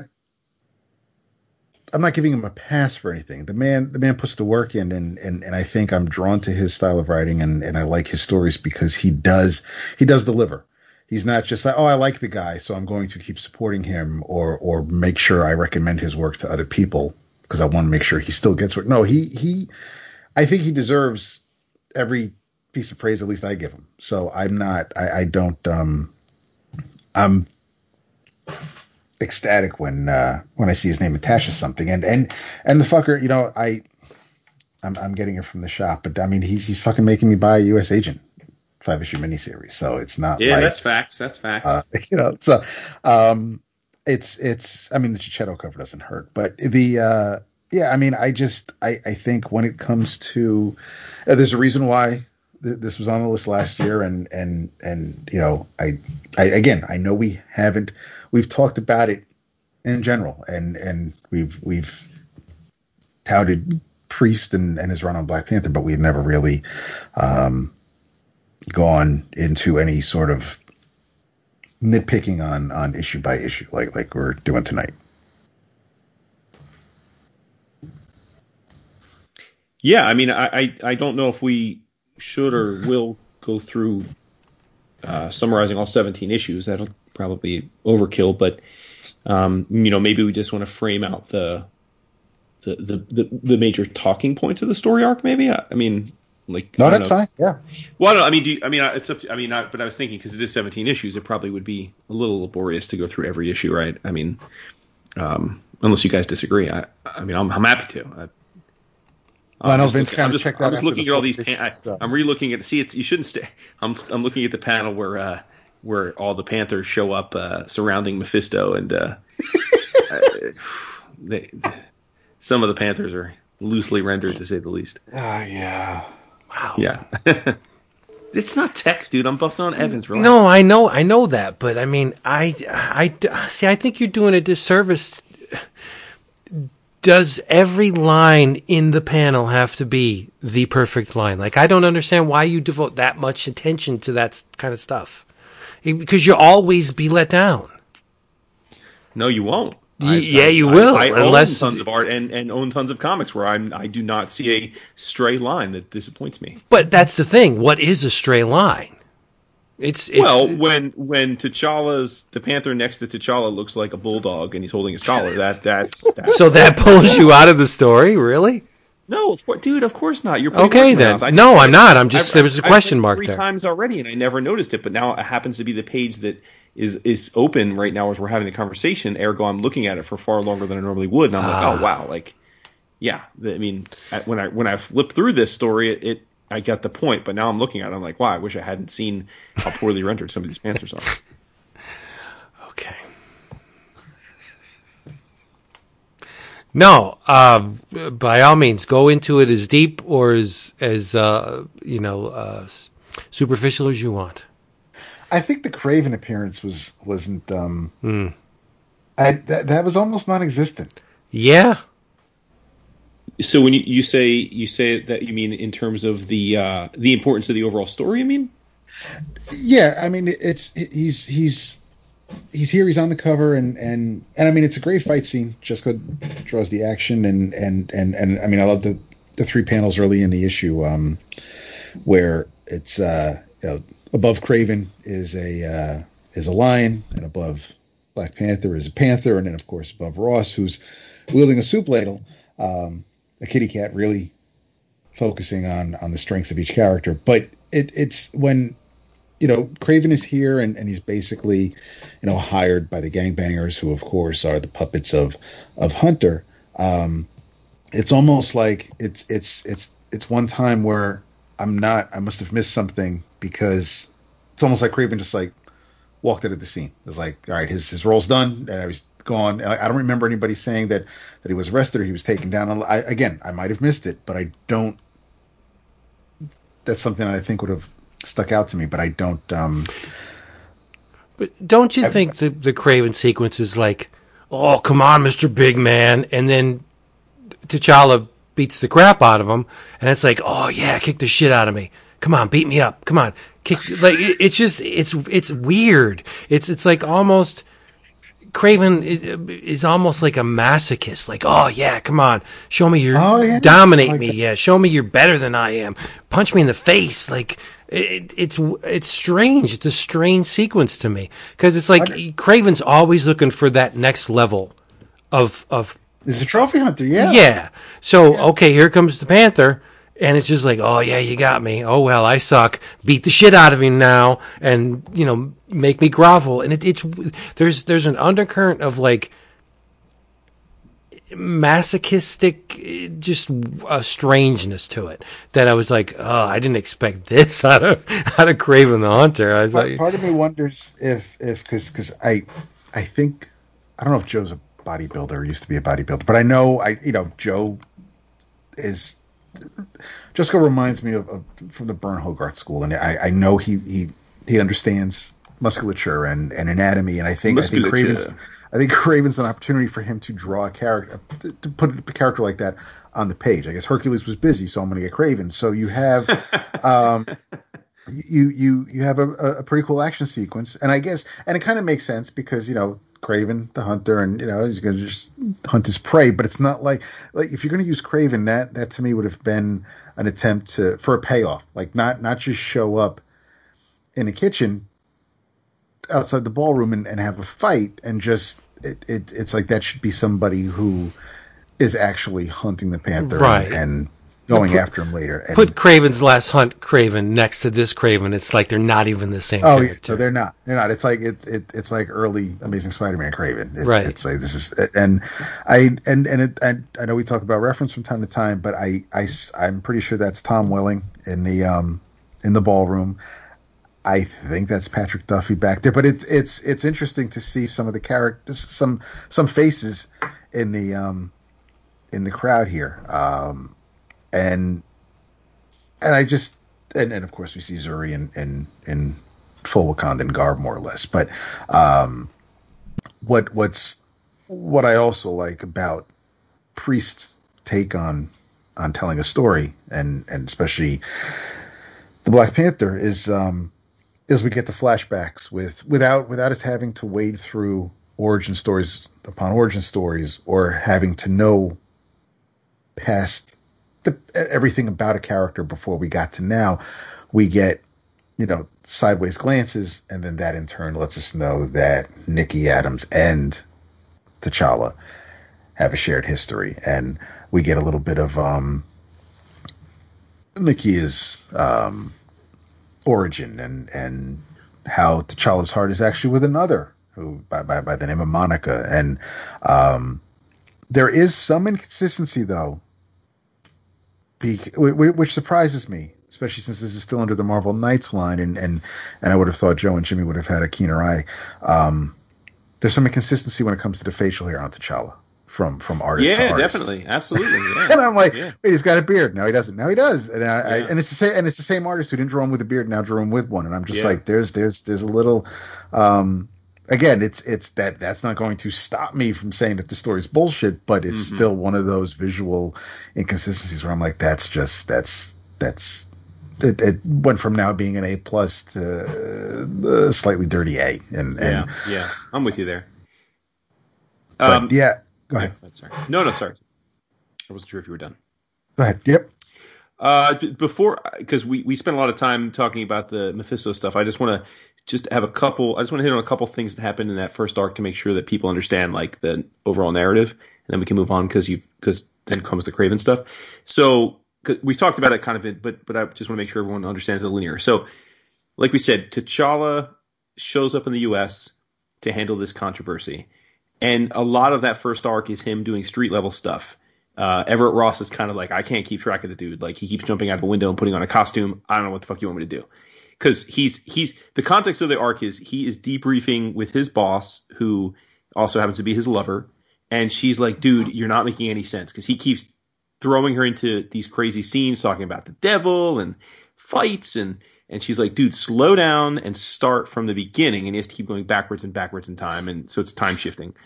But the premise is he's he's giving her a debrief about why things have going basically tits up and it's not going the way it was supposed to, and it ends up with them all getting arrested, which is kind of funny. Um, but the premise is he comes to try and unearth what happened with this foundation, goes to the woman who runs the foundation in the hospital, shakes her down, finds out that uh, basically she was uh, she was blackmailed into turning the foundation into a money laundering business for a bunch of New York, uh, uh, or, or not New York necessarily, but, but for a bunch of, of ne'er do wells, of, of criminals and uh, drug dealers and the like. And he's also going around and, and basically beating up all of the local gangs and uh, and people and saying, you know, you don't talk to anyone else but me. Now you work for me. Your job is to find out who killed this younger, this little girl. Um, and all of that's kind of happening of his own volition while Ross is debriefing through all of this stuff. And part of the reason that he's sitting there with Mephisto is because at one of the points when T'Challa's out in the streets doing all this stuff, Mephisto shows up at, at his at his apartment waiting for him because he wants to have a conversation. And then happening in Wakanda concurrently is this Achebe, Achebe, Achebe, I don't know, but he is he is not from Wakanda. He's from an adjoining country. His name is Dr. Michael Ibn Al-Hajj Achebe, and he's a reverend. He's basically like um I don't know, uh, uh, I mean, he, he's he's effectively in the in the story becomes a, a fascist dictator, but but it, it, he starts to kind of being like a spiritual leader of some kind, and it turns out he's got this legend of basically a guy that that was wronged by his wife, and he goes on a killing spree. He kills everyone associated with his wife and his wife's lover, uh, and that's how the legend starts. And then he ends up becoming this this this figurehead, this cult leader but his country has um, upheaval, and he now finds himself in Wakanda as part of a refugee camp. And the refugees are unhappy for being there. The Wakandans are unhappy that they're there.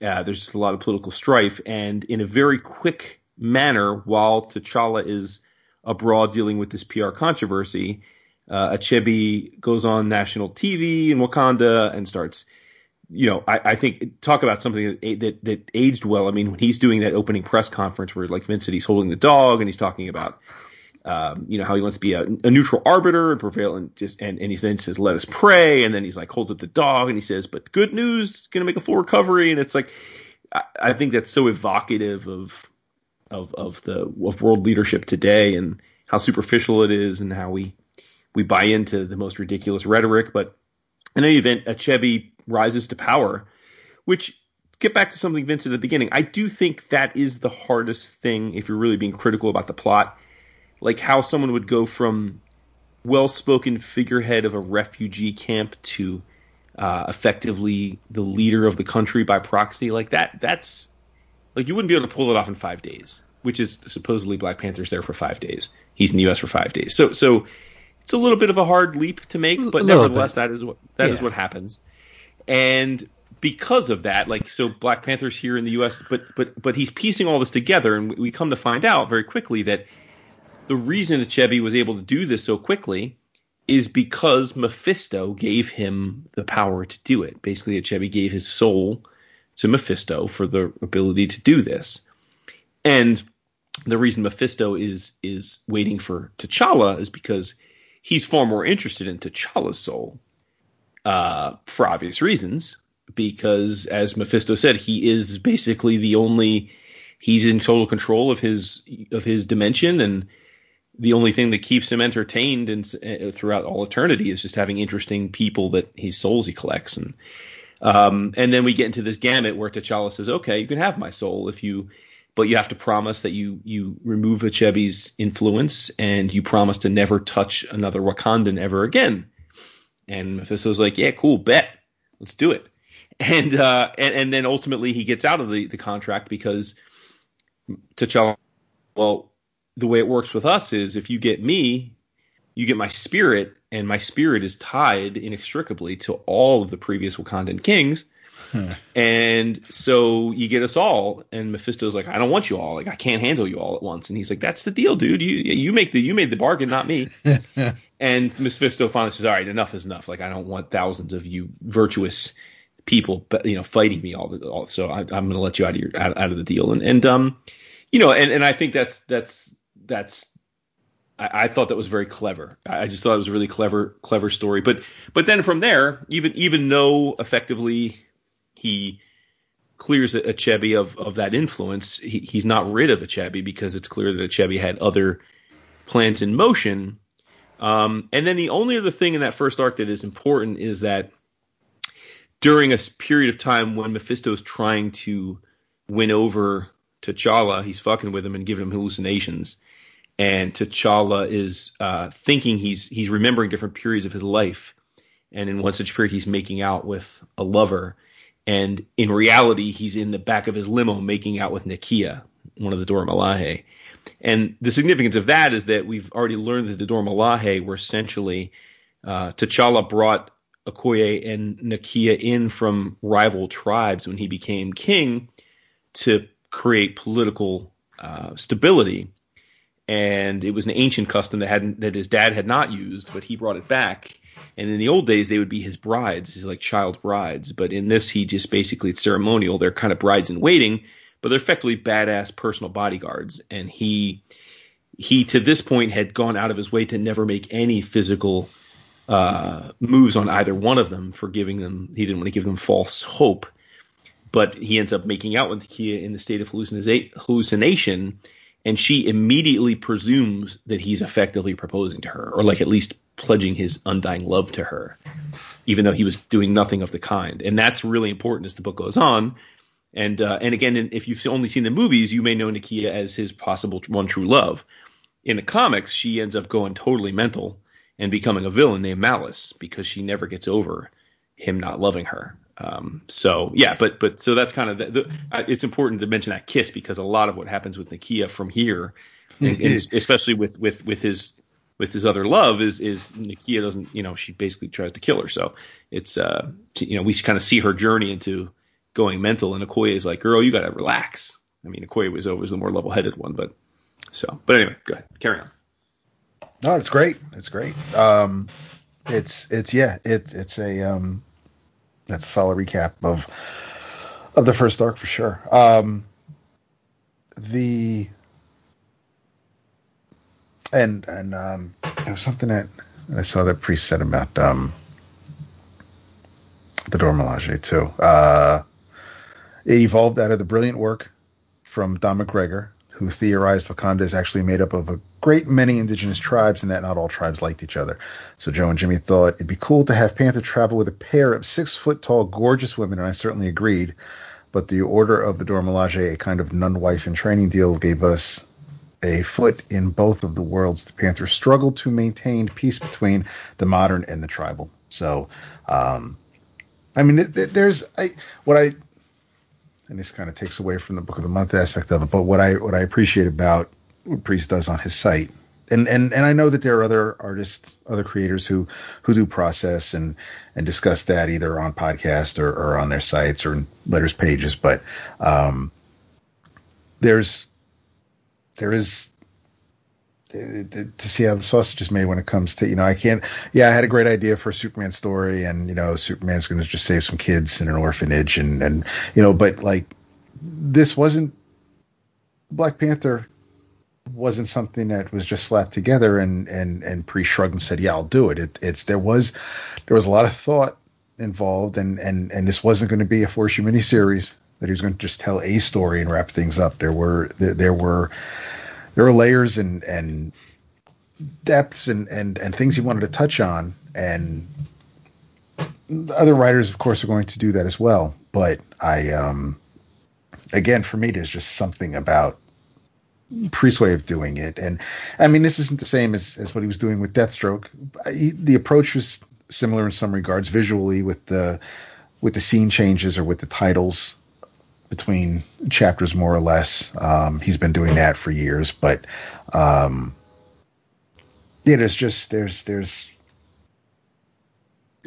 it's I can't really explain why what my infatuation was with, with, this particular run. It's it's weird. There's there's just so much to it. Yeah, there's there's a lot of it is is is my baggage from being a priest fan from way back when and but it, it, in this case, it's also the character and the story he's telling with the character and and the other thing. I mean, I was there's we, we, we were talking about Westworld recently, Jason, and and I, I started watching the third season, and what I'm loving about Westworld is is the technology, the tablets, the the the gadgets, sure. the the. I mean, there there's things like I. That's the kind of I know that may be the blood and guts and the murder, but that's the kind of technological future that that that's what I want. That when when when I think about technology, why why why I fuck around with computers, what I what I look forward to,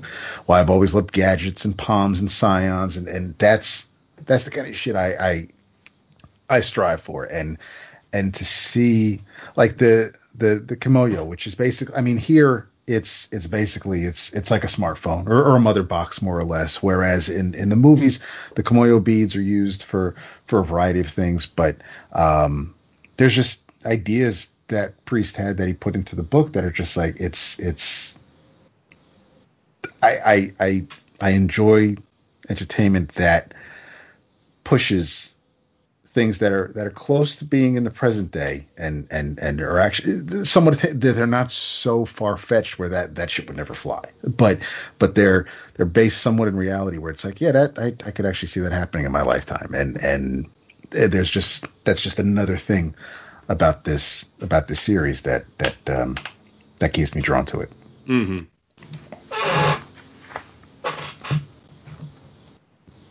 Vince, you know you were happy to see uh, Firestar, dude. Oh yeah. Ooh. It's your girl.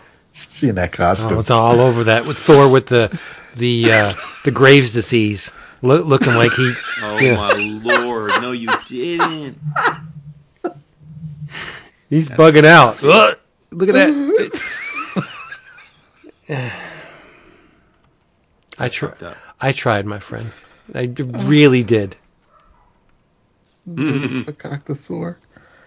Yeah, and, and then we get to the Manley issues, which you kind of talked about as being out of place, and, and they are. I mean, I I I'm looking at, I love the cartooning in them. I I, I it it just it's complete 180 from what comes before, and bluntly, since it follows Jusko, it's a welcome change. But um, but it is startling in how different it looks. But but the premise of the of, the issues is it kind of continues to play uh, pace the the um at, at this point uh Ramon, Ramonda who is uh, the effect she's the she doesn't call herself the queen but she is the uh the she's the king's mother. She is the stepmother she is T'Challa T'Challa's stepmother.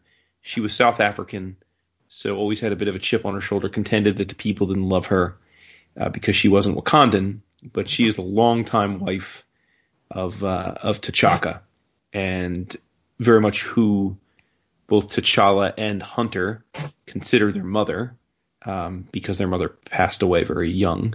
They were very young. Um, but in this story, she takes it an about face, and it's it, it's revealed that Achebe um, and she are working together, and and it's actually been uh, a, a part of her plan. And, and in these Manley issues, uh, at one point, Achebe is is uh, um, like on a soliloquy, kind of ranting, and she punches him in the face and is like, you know, dude, like, I, like how you know I'm.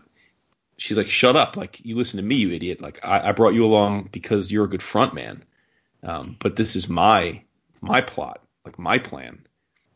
And you're like, wait, really? Like, oh, okay. Because at this point, I mean, th- there's there's no indication that there's any reason or love lost between T'Challa and his stepmom. I mean, that's that's a shocking thing. And then, as we already alluded at the beginning, I mean, we come to find out later that this is all a carefully orchestrated plan where T'Challa asks her to play along in that role. Um, so you know, she never does really betray him. But but at this part of the series, you're thinking she betrayed him, and she in fact may be the brains behind the whole thing, which is interesting. Um, you know, and, and then we also learn more about um, about Monica Lynn, who is his fiancee that they keep referencing, and and when they got engaged and what happened, and um, um, she basically is uh, she's approached by by Hunter. Uh, and she's skeptical of that, but but he convinces her that he's got access to T'Challa and that he can explain everything that's been going on to her because she had been she had been taken captive by Achebe's people, put into some kind of fakakta exoskeleton, and with a like a video plate on the chest where you could see Achebe talking, and and she was supposed to assassinate uh, T'Challa at one point, and, and none of that happened. But uh, and then Dap said, I think uh, the, in terms of things that don't age well, the uh, Captain America energy shield is rough. I know. I'd like to not remember that that ever I happened. know. I forgot about it. Yeah. You, you know what the, the thing that got me with the Avengers is where you have a essentially a king from a, a, a foreign land come into the Avengers and Cap's like, "What? You were all just you were just studying us? How how I, I how dare you?" And it's like they're all so surprised that T'Challa would use his time in the Avengers as a fact finding uh, expedition, and it's like, what else would he do? Like, why didn't like? How could you even be surprised at that? Yeah. Cap is just Yeah, I- no, I agree. You know, it was just so far removed from from what I would have expected Cap to Uh, say. what do you call it? That uh, oh, that privilege. Yeah, and they're all just like, "What? like this, How dare you? yeah, seriously, how how dare you do the obvious thing, T'Challa? Valentino White bag. That's that's just Whatever. And we learn about um, we learn about Hunter's background during this Manley section as well. He he gives you the origin story for Hunter and how kind of a Superman origin story, really. That yeah, yeah, They yeah. find this baby crashed, and it's it's even alluded that it may have been an alien. It was more likely a you know some kind of but, and they find this baby and they adopt him and raise him as their own. Uh, so it's like, you know, almost like Wakandan Superman, but he doesn't have powers that we know of, at least not not at this point. I think he might get powers later on in another run, another run or have powers, but um, yeah, and, and and then from there, it's it's uh, there's a there's a part where um, where Ross is with Nikki on a plane coming home, and they're sitting next to each other, and she's looking out in out of the window longingly, and she's picturing a time when her and T'Challa were apparently a thing when he was in the U.S. I presume for during college. Yeah. And uh, and then he basically gives her the brush off. He's like, she's like, but you're my boo, and he's like, nah, well, listen, girl, you know, it was fun, but I mean, I got shit to do. And so she's like the. And now you understand that the reason she was supposed to take on this assignment, but she gave Ross the gig, is because she doesn't want to confront uh, T'Challa. She she can't she can't face him. And another thing in this Manley issue is, is Ross is doing his best Billy Batson impersonation. Yeah, he he. I mean, I I'd rather see him look like this than than. Michael J. Fox. Well, it's not just Michael J. Fox. Though. I mean, he's drawn like Michael J. Fox with like like the body of an eleven year old. Like, I mean, the man is a federal agent. He's got to have some kind of phys- physicality, right? I That's mean, my- damn, That's messed up. hard out here for an agent. Yeah. Shit. It's hard out here for Uh, text and too. then, obviously. uh, and then, really, the sh- uh, shocking moment is is uh, is a, a, Achebe. Fucking, it looks like he kills Ramonda. He sneaks up behind her, and she's she just given a press conference, and he grabs his statue and he crushes her over the head. Well, that's right after we get a nice flashback of Ramonda being held prisoner Right? Yeah, that's true. in a uh, very, very fetching pose. Uh, Yeah. But yeah, yeah, we see um, we see the uh, and again to remind reminding me of of a um, of a Bruce Timm book. It's we don't. I mean, we see what we can imagine is blood splatter, but but but the the panel's pretty much monochrome, and then we just see. Um, like nothing's we don't see actual blood. We just see what we would assume would be blood. Um but yes we would she she appears to um she appears to be dead. Because if you weren't aware of Achebe going crazy, he's doing um, he's doing his best Scarface and talking to a hand puppet, and he um, as uh, the puppet says that um, lets Chevy know that you, you you've hit her too hard, and Chevy's like, no, I I didn't hit her, you fool, you did, and and so now he's bickering with his hand, but um, there were there were subtle clues that Chevy wasn't wrapped too tight, and and and Priest wasted no time in in just basically hammering that point home. Mm-hmm. And then they go full um, like Voltron on us because Achebe gets the keys to the armament, and next thing you know, the issue ends with these giant Black Panther mech tanks rolling through Wakanda that he now controls, that he uses to uh, cement his power. So, and then we get to uh, much to Dap's happiness, we get to issue eleven, which is the Mark Bright era. Yes. So, a welcome change. Yeah. I mean, like I said, I like I like Manley's art, but I, I, I but but it just felt out of place in this. So Yeah, the um idea and and it continued and and that that was whereas the you know the tech stuff was there for most of the first arc um the Jusko stuff was there for pretty much the entire for, for those three issues for that arc um but but this but the enemy of the state arc that finishes the first year um it starts off with Manley and then um finishes with Bright. So he's picking up exactly where where Mike Manley left off with um, with the mechs breaking through in, in, in Wakanda, and Tork and Ross firing their weapons from the top of a um, of a limo against the Russian mob, um, who again are this, these are all tied together um, to both get T'Challa out of Wakanda into New York and to allow Achebe to um, to take control. Um, and we're constantly reminded that uh, again because it is a Marvel comic, so so we want to make sure that everybody's on the same page as as quickly as possible. But we're reminded that even though the Dora Milaje are firing at the mob, um, they are they're basically gel filled bullets, similar to the Punisher's mercy bullets um, when he was shooting jaywalkers and the like back in the day. Um, while they're taking care of business, T'Challa and Hunter, uh, or in this case, Black Panther and the White Wolf and the Dogs of War, uh, or the Hatut, um, Zeraze, they uh, they're handling their business.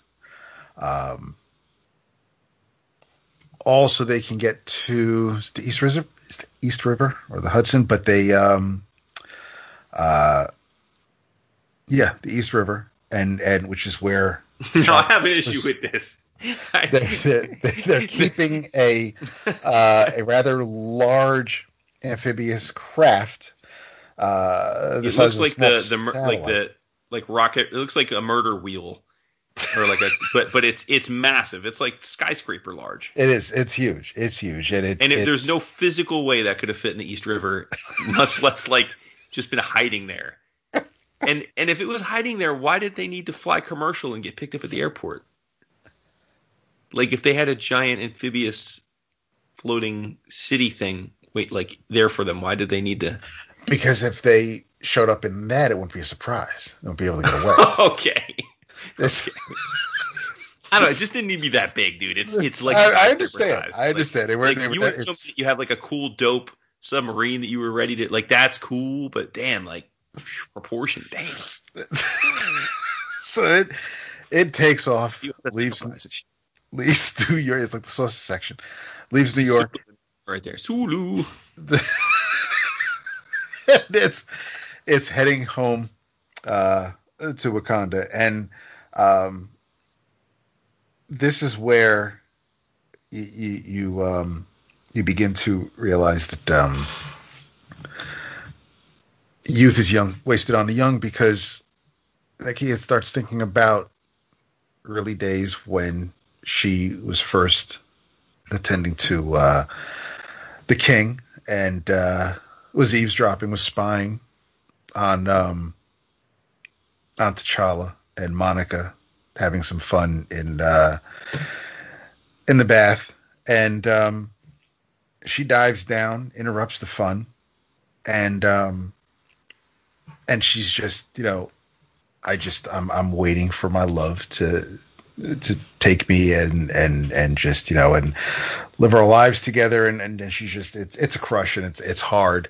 Um so she's she's definitely has issues with Miss Monica Lynn because during the event with uh, the the situation with Kraven, T'Challa's love, Monica was uh, was kidnapped and put in position where it looked like she was going to fire on a crowd of people who were there to see the Wakandan king, and um, and when Achebe's plans were foiled there, she was taken into custody.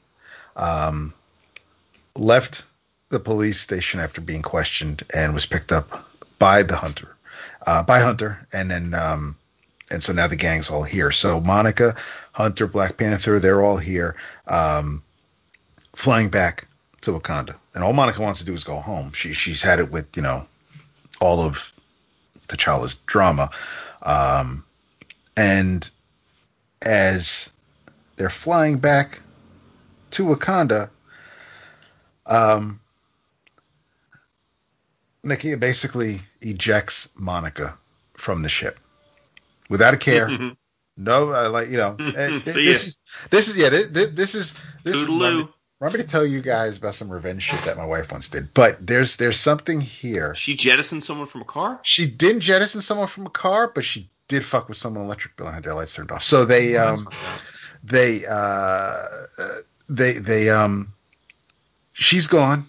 T'Challa's unaware, and and uh, you know of all the contingency plans he has, and, and and as many things as he can figure out, he never suspected that um, his his potential bride to be might be jealous and take it out on on uh, on his lover. But he um, he didn't see that coming, and while T'Challa and Ross are infiltrating the palace, um, the rest of the crew, like Zuri and and and Tork and um, and Okoye, they're all handling their business, taking on the refugees and um, and anybody who's attacking them. Uh, and this was weird because these two issues, it, it, it you were there was nothing here to hold your hand and and tell you how we got from A to B. So when this issue ends at a cliffhanger, because um, Nakia tells T'Challa um, she's dead, Monica's dead. Um, you know, I I, uh, I I've come to protect you. I'm here to protect you. I don't have your woman with me, and and he's like, you were supposed to get her to safety. Like you're, you, she's supposed to be secure. Then you can come back to me. But your first job, your only job, was to keep her safe. And she's like, yeah, no, no, she she's dead, dog. I just, you know, she she she's out, and um, she's she she she's got to be dead because of the refugees. They they had to have killed her now. And and and T'Challa's like, chick, you dying? You, you, she's you're lying. I'll deal with this later. I don't know what your game is, but um, we got shit to do. And and he and Ross walk into a room where Achebe is loaded for bear, wrapped up in C4, tons of explosives behind him, like straight out of a Looney Straight Tunes Looney cartoon. Tunes, yeah, Yes. straight Looney Tunes, dude. Wile E. Coyote and shit. And and and even the the hand puppets holding on to the detonator. And um and I love Priest with the names of, of, of the chapters because it's the taking of Wakanda one two three and of course taking of Pelham one two three was was was a pretty cool movie. Reboot But was a why did Bright but- suddenly put Ross in like a Tron costume? that was that that was very similar to the uniform. I mean, aside from the helmet, it's very much the the pilot's uniform that Dora Milaje were also wearing. I know, no, I know. It seems So I think it was like- just for him to. Well, that was aside from I guess being the uniform, so you can. I, I don't know why you'd have to change clothes to pilot a suit, uh, to pilot anything, but it was it offered a lot more protection than yeah. his rollerblading outfit because no, I know, I know. it, it, it kept him. I mean, yeah, the, Yeah. The, the look is odd, but um, because there's nothing. Like you just watched, like you just gone to Best Buy and or, or just gone to uh to uh Circuit City. to, to, to Coconuts and picked up a copy of Tron and watched it. Oh, so in in in issue twelve, which wraps up the first year, um, and this is so weird because this is the second cover with Captain America, and he's got his his his OG circular shield, but not inside Listen, the. we, we could spend an hour on going back and looking at the covers. Uh, I think it was covered at issue number three. It's it's it's T'Challa versus the Fantastic, Fantastic Four. Four, and they were in They're one in panel. one panel. was a- It's a fla- it's a dream sequence. Talk about false advertising, but So, um, so in the in the twelfth issue, we get a little bit of um a recap on Ramonda's and um and T'Challa's relationship, and and and it explains that uh, yes, she is from South Africa, so she's she's um, not looked upon very favorably by the people of Wakanda because basically the king took uh, uh, an outsider for a bride, um, and she she left Wakanda. She didn't leave, but but she went she went back home because her father had died. So she went to the funeral. And um but when when she got there, after she got there, she was never heard from or seen again. And it uh apparently they made it look as if uh she had fallen in love with another man and left the country, left the continent, and um and that's that. But it turns out that she was actually being held prisoner by someone who was um smitten and T'Challa finally realized this and went and rescued her. Um, but the gist is because she was an outsider, and as Jason mentioned before, Hunter is also an outsider. They uh, they were kindred spirits, and um, Hunter and T'Challa both view T'Chaka differently, and and uh, and that makes for a rift of some sort. Um, so we see after we see the, the, the cliffhanger from the eleventh issue where this big room, there's a room with a whole bunch of big bangs going on, uh, or potential big bangs. This issue kicks off with Black Panther leaping through a window, saying that the war has ended, everything is fine, victory is ours, everybody can go about your business. Captain America comes, comes swooping in. Here, the, I guess the holographic shield was replaced by this issue because in Captain America, he's, he's stopping by here in Wakanda after the events from Captain America number 22. And um, then I'm guessing somewhere along the lines he got his shield back. But um, he uh, he shows up. Black Panther keeps offering him biscuits.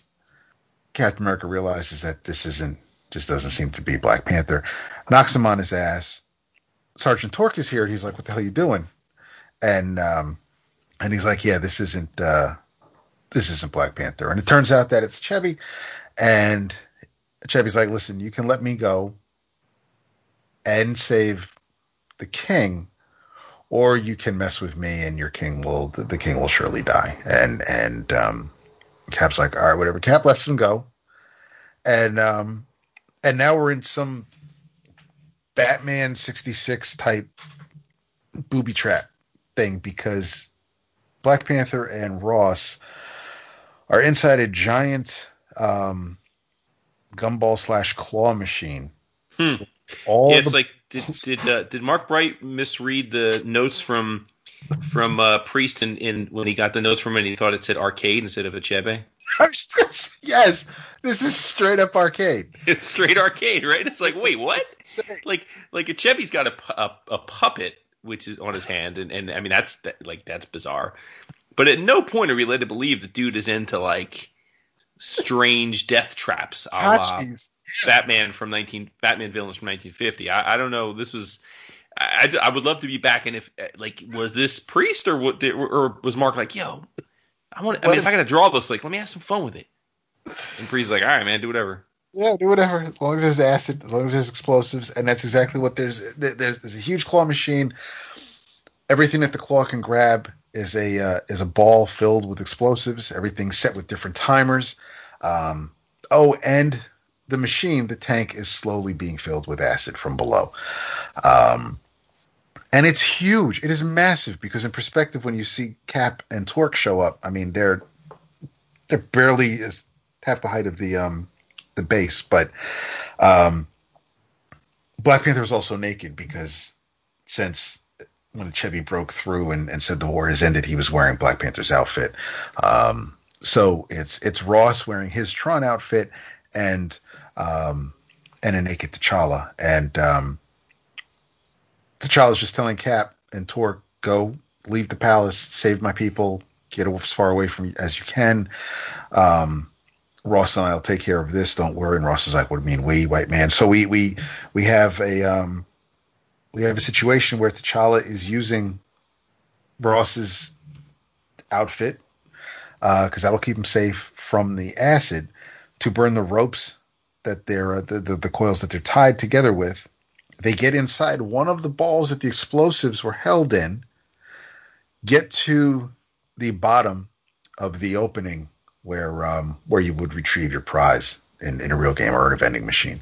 Um, so now that they're out of that, uh, and there's a few moments, there's a couple of panels where we get to see how awkward Ross is around the sight of a naked man, um, because nothing says humor like a man insecure with masculinity. And then we have the um, the big reveal of who truly was behind everything, and it's none other than um, T'Challa's in air quotes brother, Hunter, the White Wolf. So um, so the got a bunch of pages, really nicely drawn. of Black Panther and the White Wolf um, going at it. Uh, I'm a little upset, a little disappointed that uh, Hunter has to rely on a machine gun. Um, but I guess you gotta use your strengths, and uh, and they're arguing about Ramonda, about T'Chaka. They're they're they're just they they have issues, um, and uh, and if you go back and reread the fight scene, you may catch a couple of panels where Panther lands some blows because um, when Ross comes back to save T'Challa, White Wolf turns around to attack Ross and ends up passing out because during the fight, um, Black Panther had um, had hit him with several nerve pinches that would eventually induce sleep. Um, and uh, and it wasn't so apparent as you're watching the fight play out. But yeah, there are a couple panels where it does look like uh, that would actually happen. Um, then I'm a little confused because it looks like Ross and Black Panther are running side by side, escaping from the palace. But then Ross says, "Where'd you go?" And Panther says, "Well, I went to go rescue Hunter, but Hunter had already escaped. Um, he had already come to and must have found another way out of the palace. Uh, but I don't remember the Panther leaving. In any event, um, Ross and Panther escape the palace, all while Ross is hoping that Black Panther will come back to the U.S. to say that it was a misunderstanding, that he really didn't mean that he didn't trust the Avengers, that he wasn't spying on them. And um, the president would really like that on the record. And um, and if if if the T'Challa can't do that, if the king doesn't come back and and and say that in so many words, um, Ross is going to be stationed in Iceland, and um, which is where the story was basically being told from. Uh, turns out Ramonda isn't dead, and um, and that uh, Ross is rescued from Iceland because um, the king has spoken to the State Department and that it, T'Challa has requested that Everett K. Ross remains at the king's side, and um, and that's the end of the Marvel Knights run of Black Panther. The creative team thanks Joe and Jimmy and everybody for um, for the start of this, and um, and there's a nice letters page of Priest explaining kind of went on during the first year, and um, and then with issue 13 on, where it, the Marvel universe, part of the Marvel Comics line, we're no longer in the Marvel Knights imprint. Yeah, and it, it, the whole tone of the book really does shift, um, both visually with Sal Velluto, but also it just felt you you could you could feel the shift back into the let's remind everybody that this is part and parcel of the main continuity laden universe.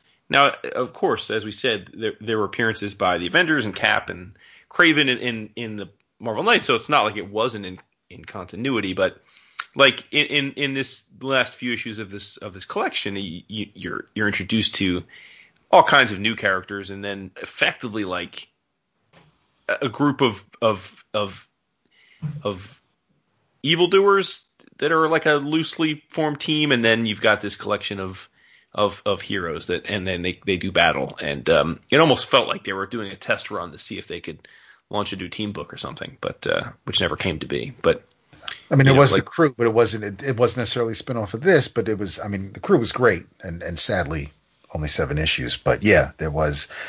There, there were definitely those vibes where it was almost like it was pilot season. Yeah, because you're introduced to Queen Divine Justice, like you said, and you have the Vance Astro stuff, and then uh, were re. I mean, Killmonger existed long before, but we don't see Killmonger in all of, of the first year of Priest Run. But then he's reintroduced as a as a threat and a villain, and um, and then we get like probably the worst version of the Falcon costume ever created.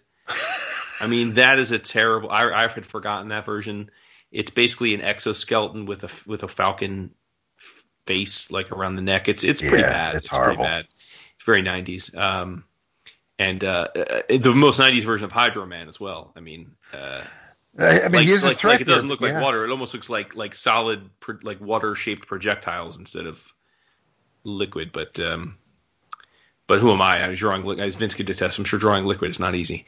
Um, but yeah, like it just felt very superhero-y. It shifts into like this very superhero-y arc, and that's fine. I mean, I as as we'll probably note, I I, I mean, I I think I mean the priest run, which goes on and on from here. I I, I enjoyed the vast majority of it, so I'm not not suggesting that this wasn't fun, especially at the time. But it, it reading it in one sitting like this, it is very notable how much of a shift it is, both in tone and and um, almost like their target audience has shifted. For sure. We may be setting a record for the longest we've ever gone on a show with Vince not saying anything. no, I mean, yeah, you guys love it. You, you do what you got to do. Just saying, go crazy on No, it. you're not. You're not actually. I no, I'm not. It was, uh, the the uh, the the in issue number fifteen, take a look at the page one when the Hulk makes his first appearance, and then look at the way the Hulk's neck, like it doesn't. I'm looking at his knees. His head is like seven to eight inches to the left of his of where it should be, uh, on his body. I It's love almost his like a hair. toxic Avenger. Love his hair. And he's got the he's got the like the strangest hair. It's like what um, issue's that? like, like Shemp. Um, issue number fifteen. Fifteen. It's like Shemp became the Hulk. Got a transfusion. Got a bowl cut. Straight bowl cut. It's just like, wow, yeah. It, it's like Banner grabbed a Flowbee from a Walgreens when he was on the run because he needed to give himself a quick cut. I think Sal definitely got better as as the issues progressed, but yeah, yeah, this is rough at the start. Yeah, yeah, it's a struggle. I mean, the it's whole not even anatomy. I'm just. It's not. First It's not even these, anatomy. Oh I'm like, Yeah. he looks like a wacky wavy inflatable. Yeah, they just thought, you know, okay, these image guys, they just do whatever the fuck they want to do. We could just do That's whatever true. we want. No, you can't. You, you can't. You have to know the rules to break them. It doesn't look like there's a whole lot of knowledge of the rules here. That's all I'm saying. No, I'm, I'm not arguing with you. I'm Yeah, arguing with you. yeah. I mean, some panels are really nice. Um, You could draw an elephant and like a cheetah, like a like a boss. No, Like, he's. I mean, comically it- not to be facetious, but the basic uh, knowledge of, of perspective and, and, and all of that. There seems to be. He has. Uh, it's all there. It's just that just some of the embellishments are a little weird to my eyes. A little strange. Mm-hmm. Yeah. Yeah, and then this basically leads to Killmonger making another stake at the claim at the throne. Yeah. And I, I don't. I mean, I don't know. Would you get? I mean, would you give, in terms of what Priest meant to the films? Uh, I, I can't. I, like, I can't give him credit for the Killmonger because the Killmonger we see in his arc or his run is is not. I, I well, I, I guess in a way he's. I guess there are components to it, but but I don't know. I feel like Killmonger existed long before Priest. Yes, yeah. After. Yeah, but I mean, he made it relevant, right? They The brought him back. I mean, Killmonger was one. I mean, in like the Jungle Action, he was like the villain, right? I mean, Right. he was the Yeah. like he was he was the OG villain, right? The the brother. And it's interesting because in a lot of ways, they're they're. I, I guess in in some ways the the the movies kind of took like the idea of the spurned brother from Hunter and threw that onto Killmonger. You know. You know what Yeah. I mean? Like, like, like, because the whole thing of Killmonger, right, is he actually has a legitimate claim to the throne because he's an illegitimate Yeah. heir, um, which is not the case in the comics. At least wasn't.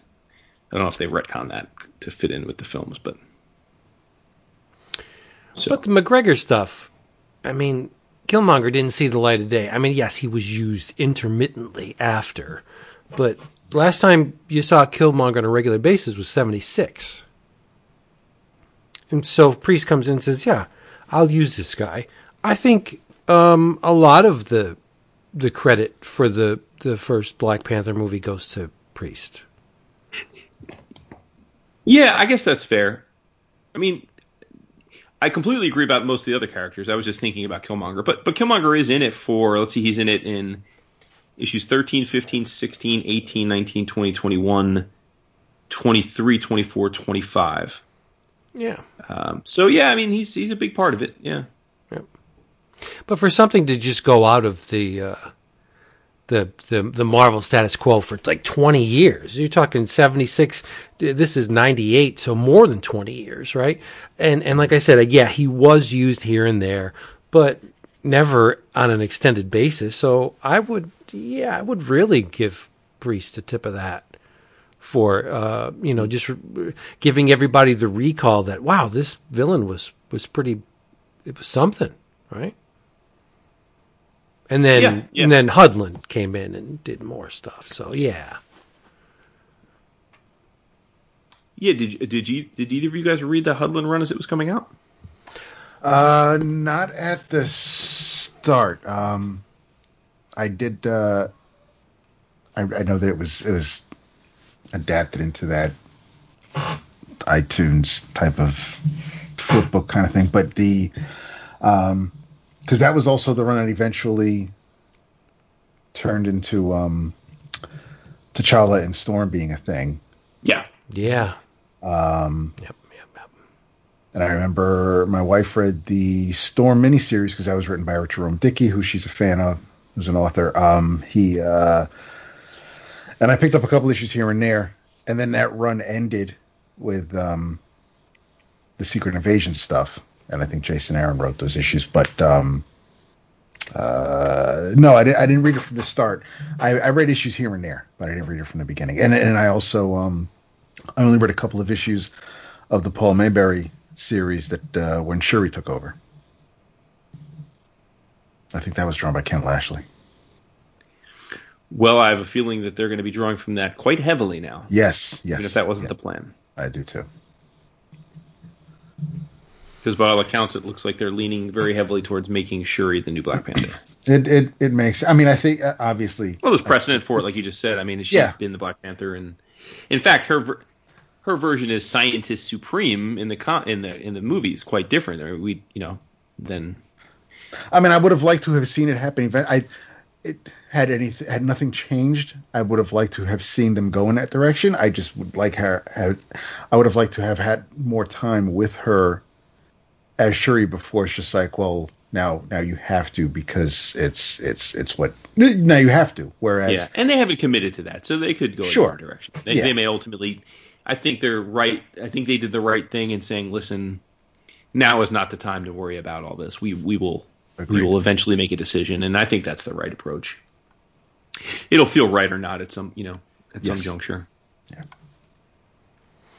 So there you go. Book of the month. Yikes. Cool. this guy. oh man.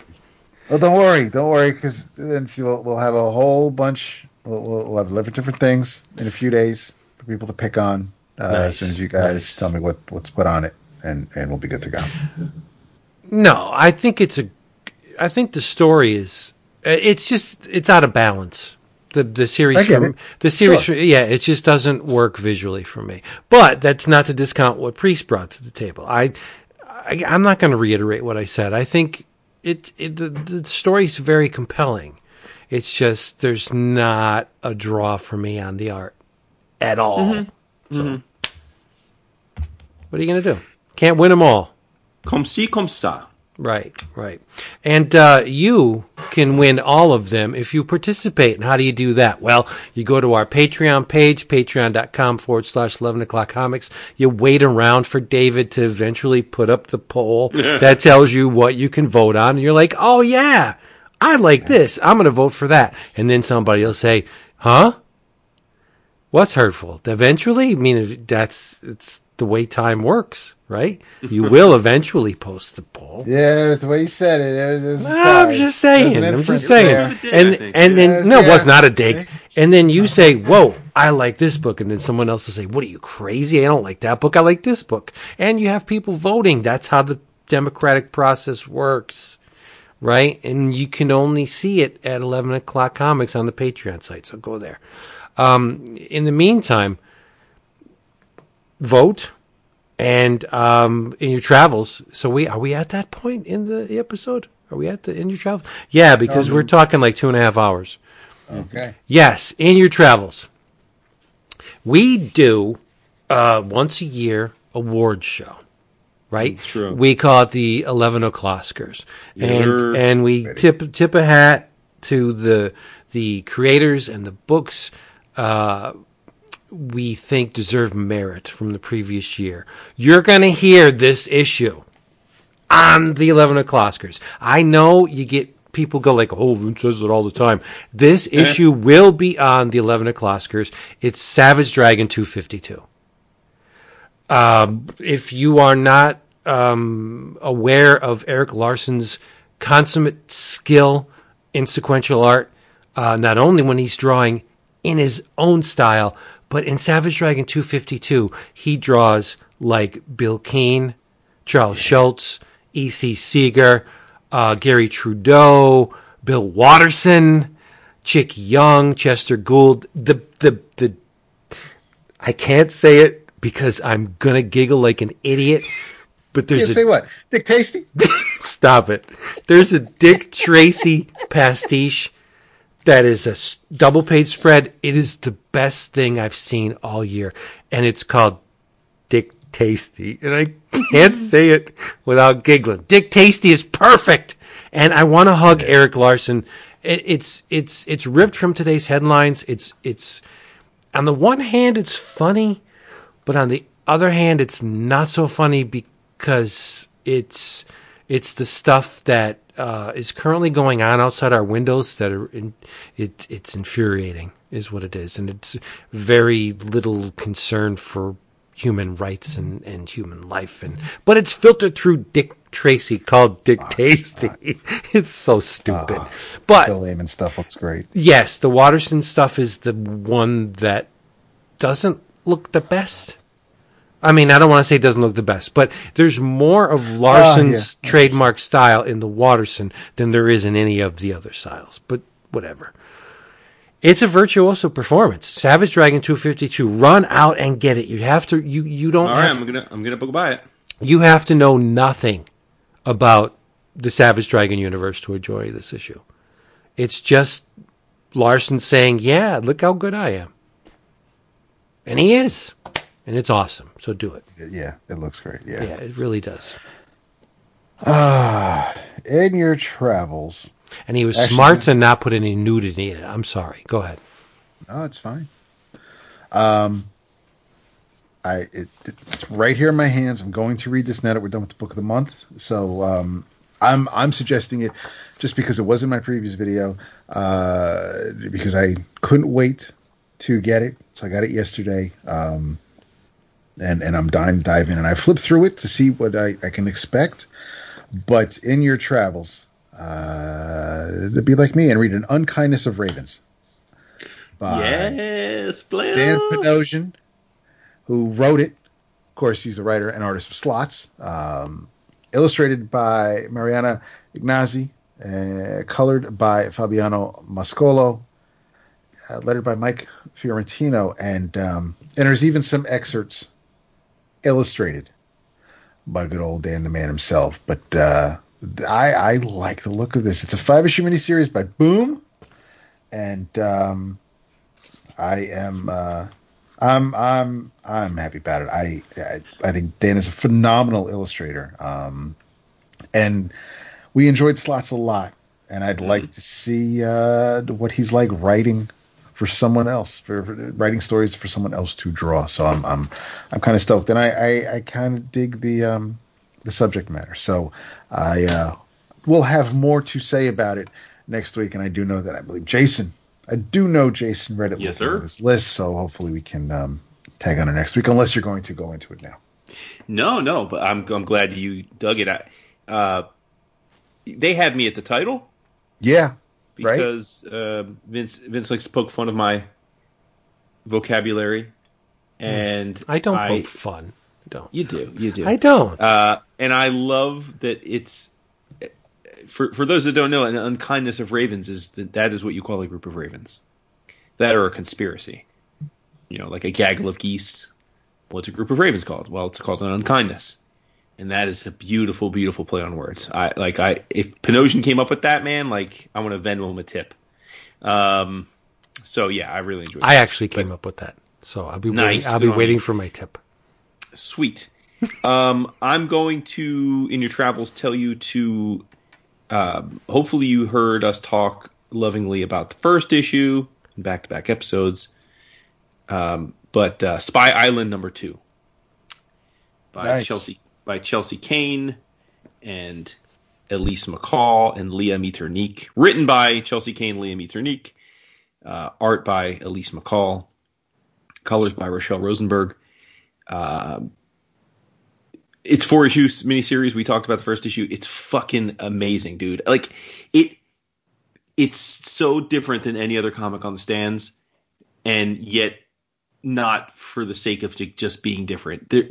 Visually, it's so creative because there's conventionally drawn illustration, uh, and this is nothing we didn't say about the first issue too, but it's just more of it. I mean, and then there's there's there's panels that are uh, you know like real photography. Um, there there there's there's it, it just the, each panel interplays from so many different types of medium. I mean, we talk about mixed media. This is mixed media uh, done really well in comics, and that's hard to do. Um, and it's just this issue. I mean, I, I'm really bummed it's only four issues because in this issue we we we just get some just, like things happen in this issue that had nothing to do seemingly with the first issue.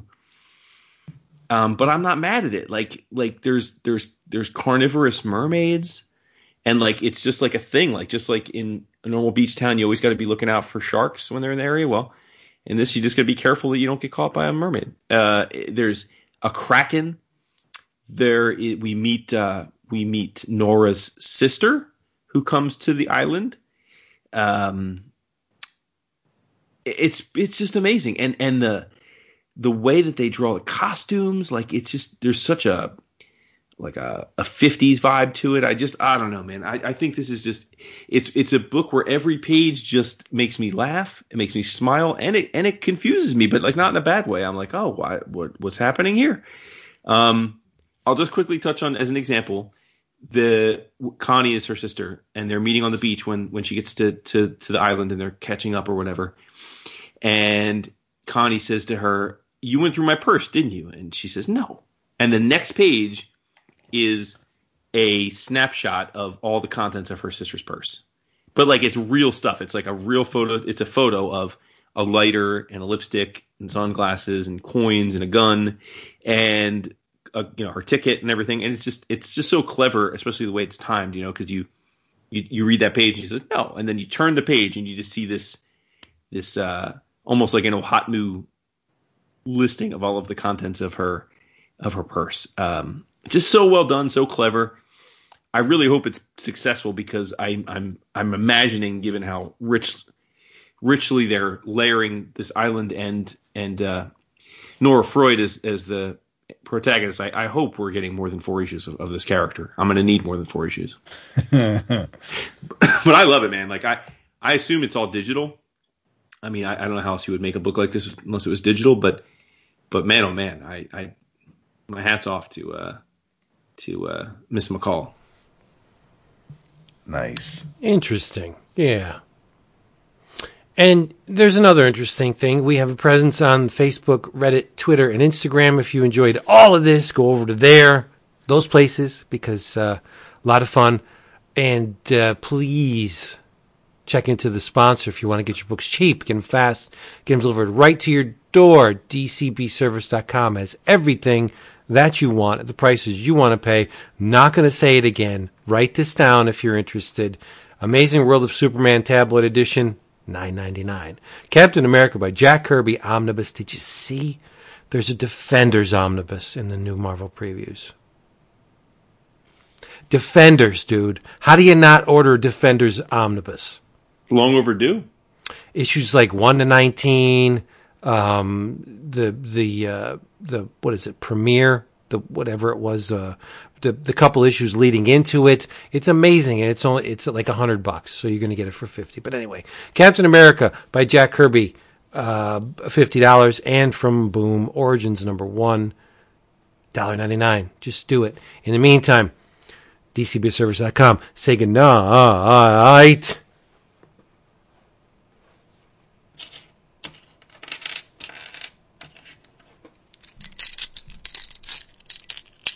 They're bottle caps. You know who gave me these bottle caps? Pogs. Dick Tasty. David. Ah, good. Alright. It's a long one. I I'm not optimistic about this one at all. No? Nope. Ah, whatever. Jason can back me up on it, right, Jason? Hell yeah. Right? Mm-hmm. Oh, that that wrongdoing. Oh, bottle caps. shit. No, because he's trying to he's trying to I use just- prestidigitation I to know, man. Just- get us to see. See, he makes us look somewhere else with his vocal th- stuff, and then he oh oh oh Like Doug Henning. yes, it's like Doug Henning. Who? What magician can I pick out of my hat that probably not many people will know? Oh, Doug Henning. He's oh, great. Jumping. He he married Mary Lou. Dude, what's hilarious is uh, you think about that, like those pop culture references that mean something to us but would leave people blank. Like that, that's right up there. Just like Rich Little. Like I think if you made a Rich Little joke now, people would be like, "What the Love fuck?" Rich They're like, "Oh, you mean the dude who used to do what Frank Caliendo does?" Oh, cool. Oh, Jesus. At least David got my Mary Lou Henning. yes. Dave, Jason's oh. just kind of like, I, I'm not paying attention to that. Okay. I don't care. No, I mean I got it. I just didn't. You just didn't care. No, I, I, it's not that I didn't care. I didn't. You didn't think it was- natural. It either happens or it didn't. You didn't think it was uh, worth a comment. That's okay. We're cool. Ah, it's not that I don't think it was worth a comment. I was letting the, I was letting the joke breathe. Jeez. All right, everybody. We will be back. I don't know when, but we'll be back. Mm. Because we did the six for the month, didn't we? Sure. Yeah, we're good. Uh, well, so we may be back on Thursday. Who knows? Well, yeah. In the meantime, go to all the socials. Take care of yourself. Wear a mask. Be safe. Be good. And uh, remember, if you're not registered to vote, get registered to vote. Damn you! Yeah. What are you waiting for? It's easy to check. You, even if you don't, just go on to Google, say, "How do I check if I'm registered to vote?" and something will come up. You got to have your driver's license. You put your, your number in there. If you don't have a driver's license, I don't know how you do it, which is kind of weird because Mia doesn't have a driver's license. And so now that's the basis by which many things are unlocked in this country is the driver's license. So So, here you go. Do this. okay, he's got Here's one. website. This website for you. BetterKnowABallot.com. B E T T E R K N O W A B A L L O T dot com. That's the That will URL. get you everything to know on how to find out how to vote in your state. Nice. That's it for that one.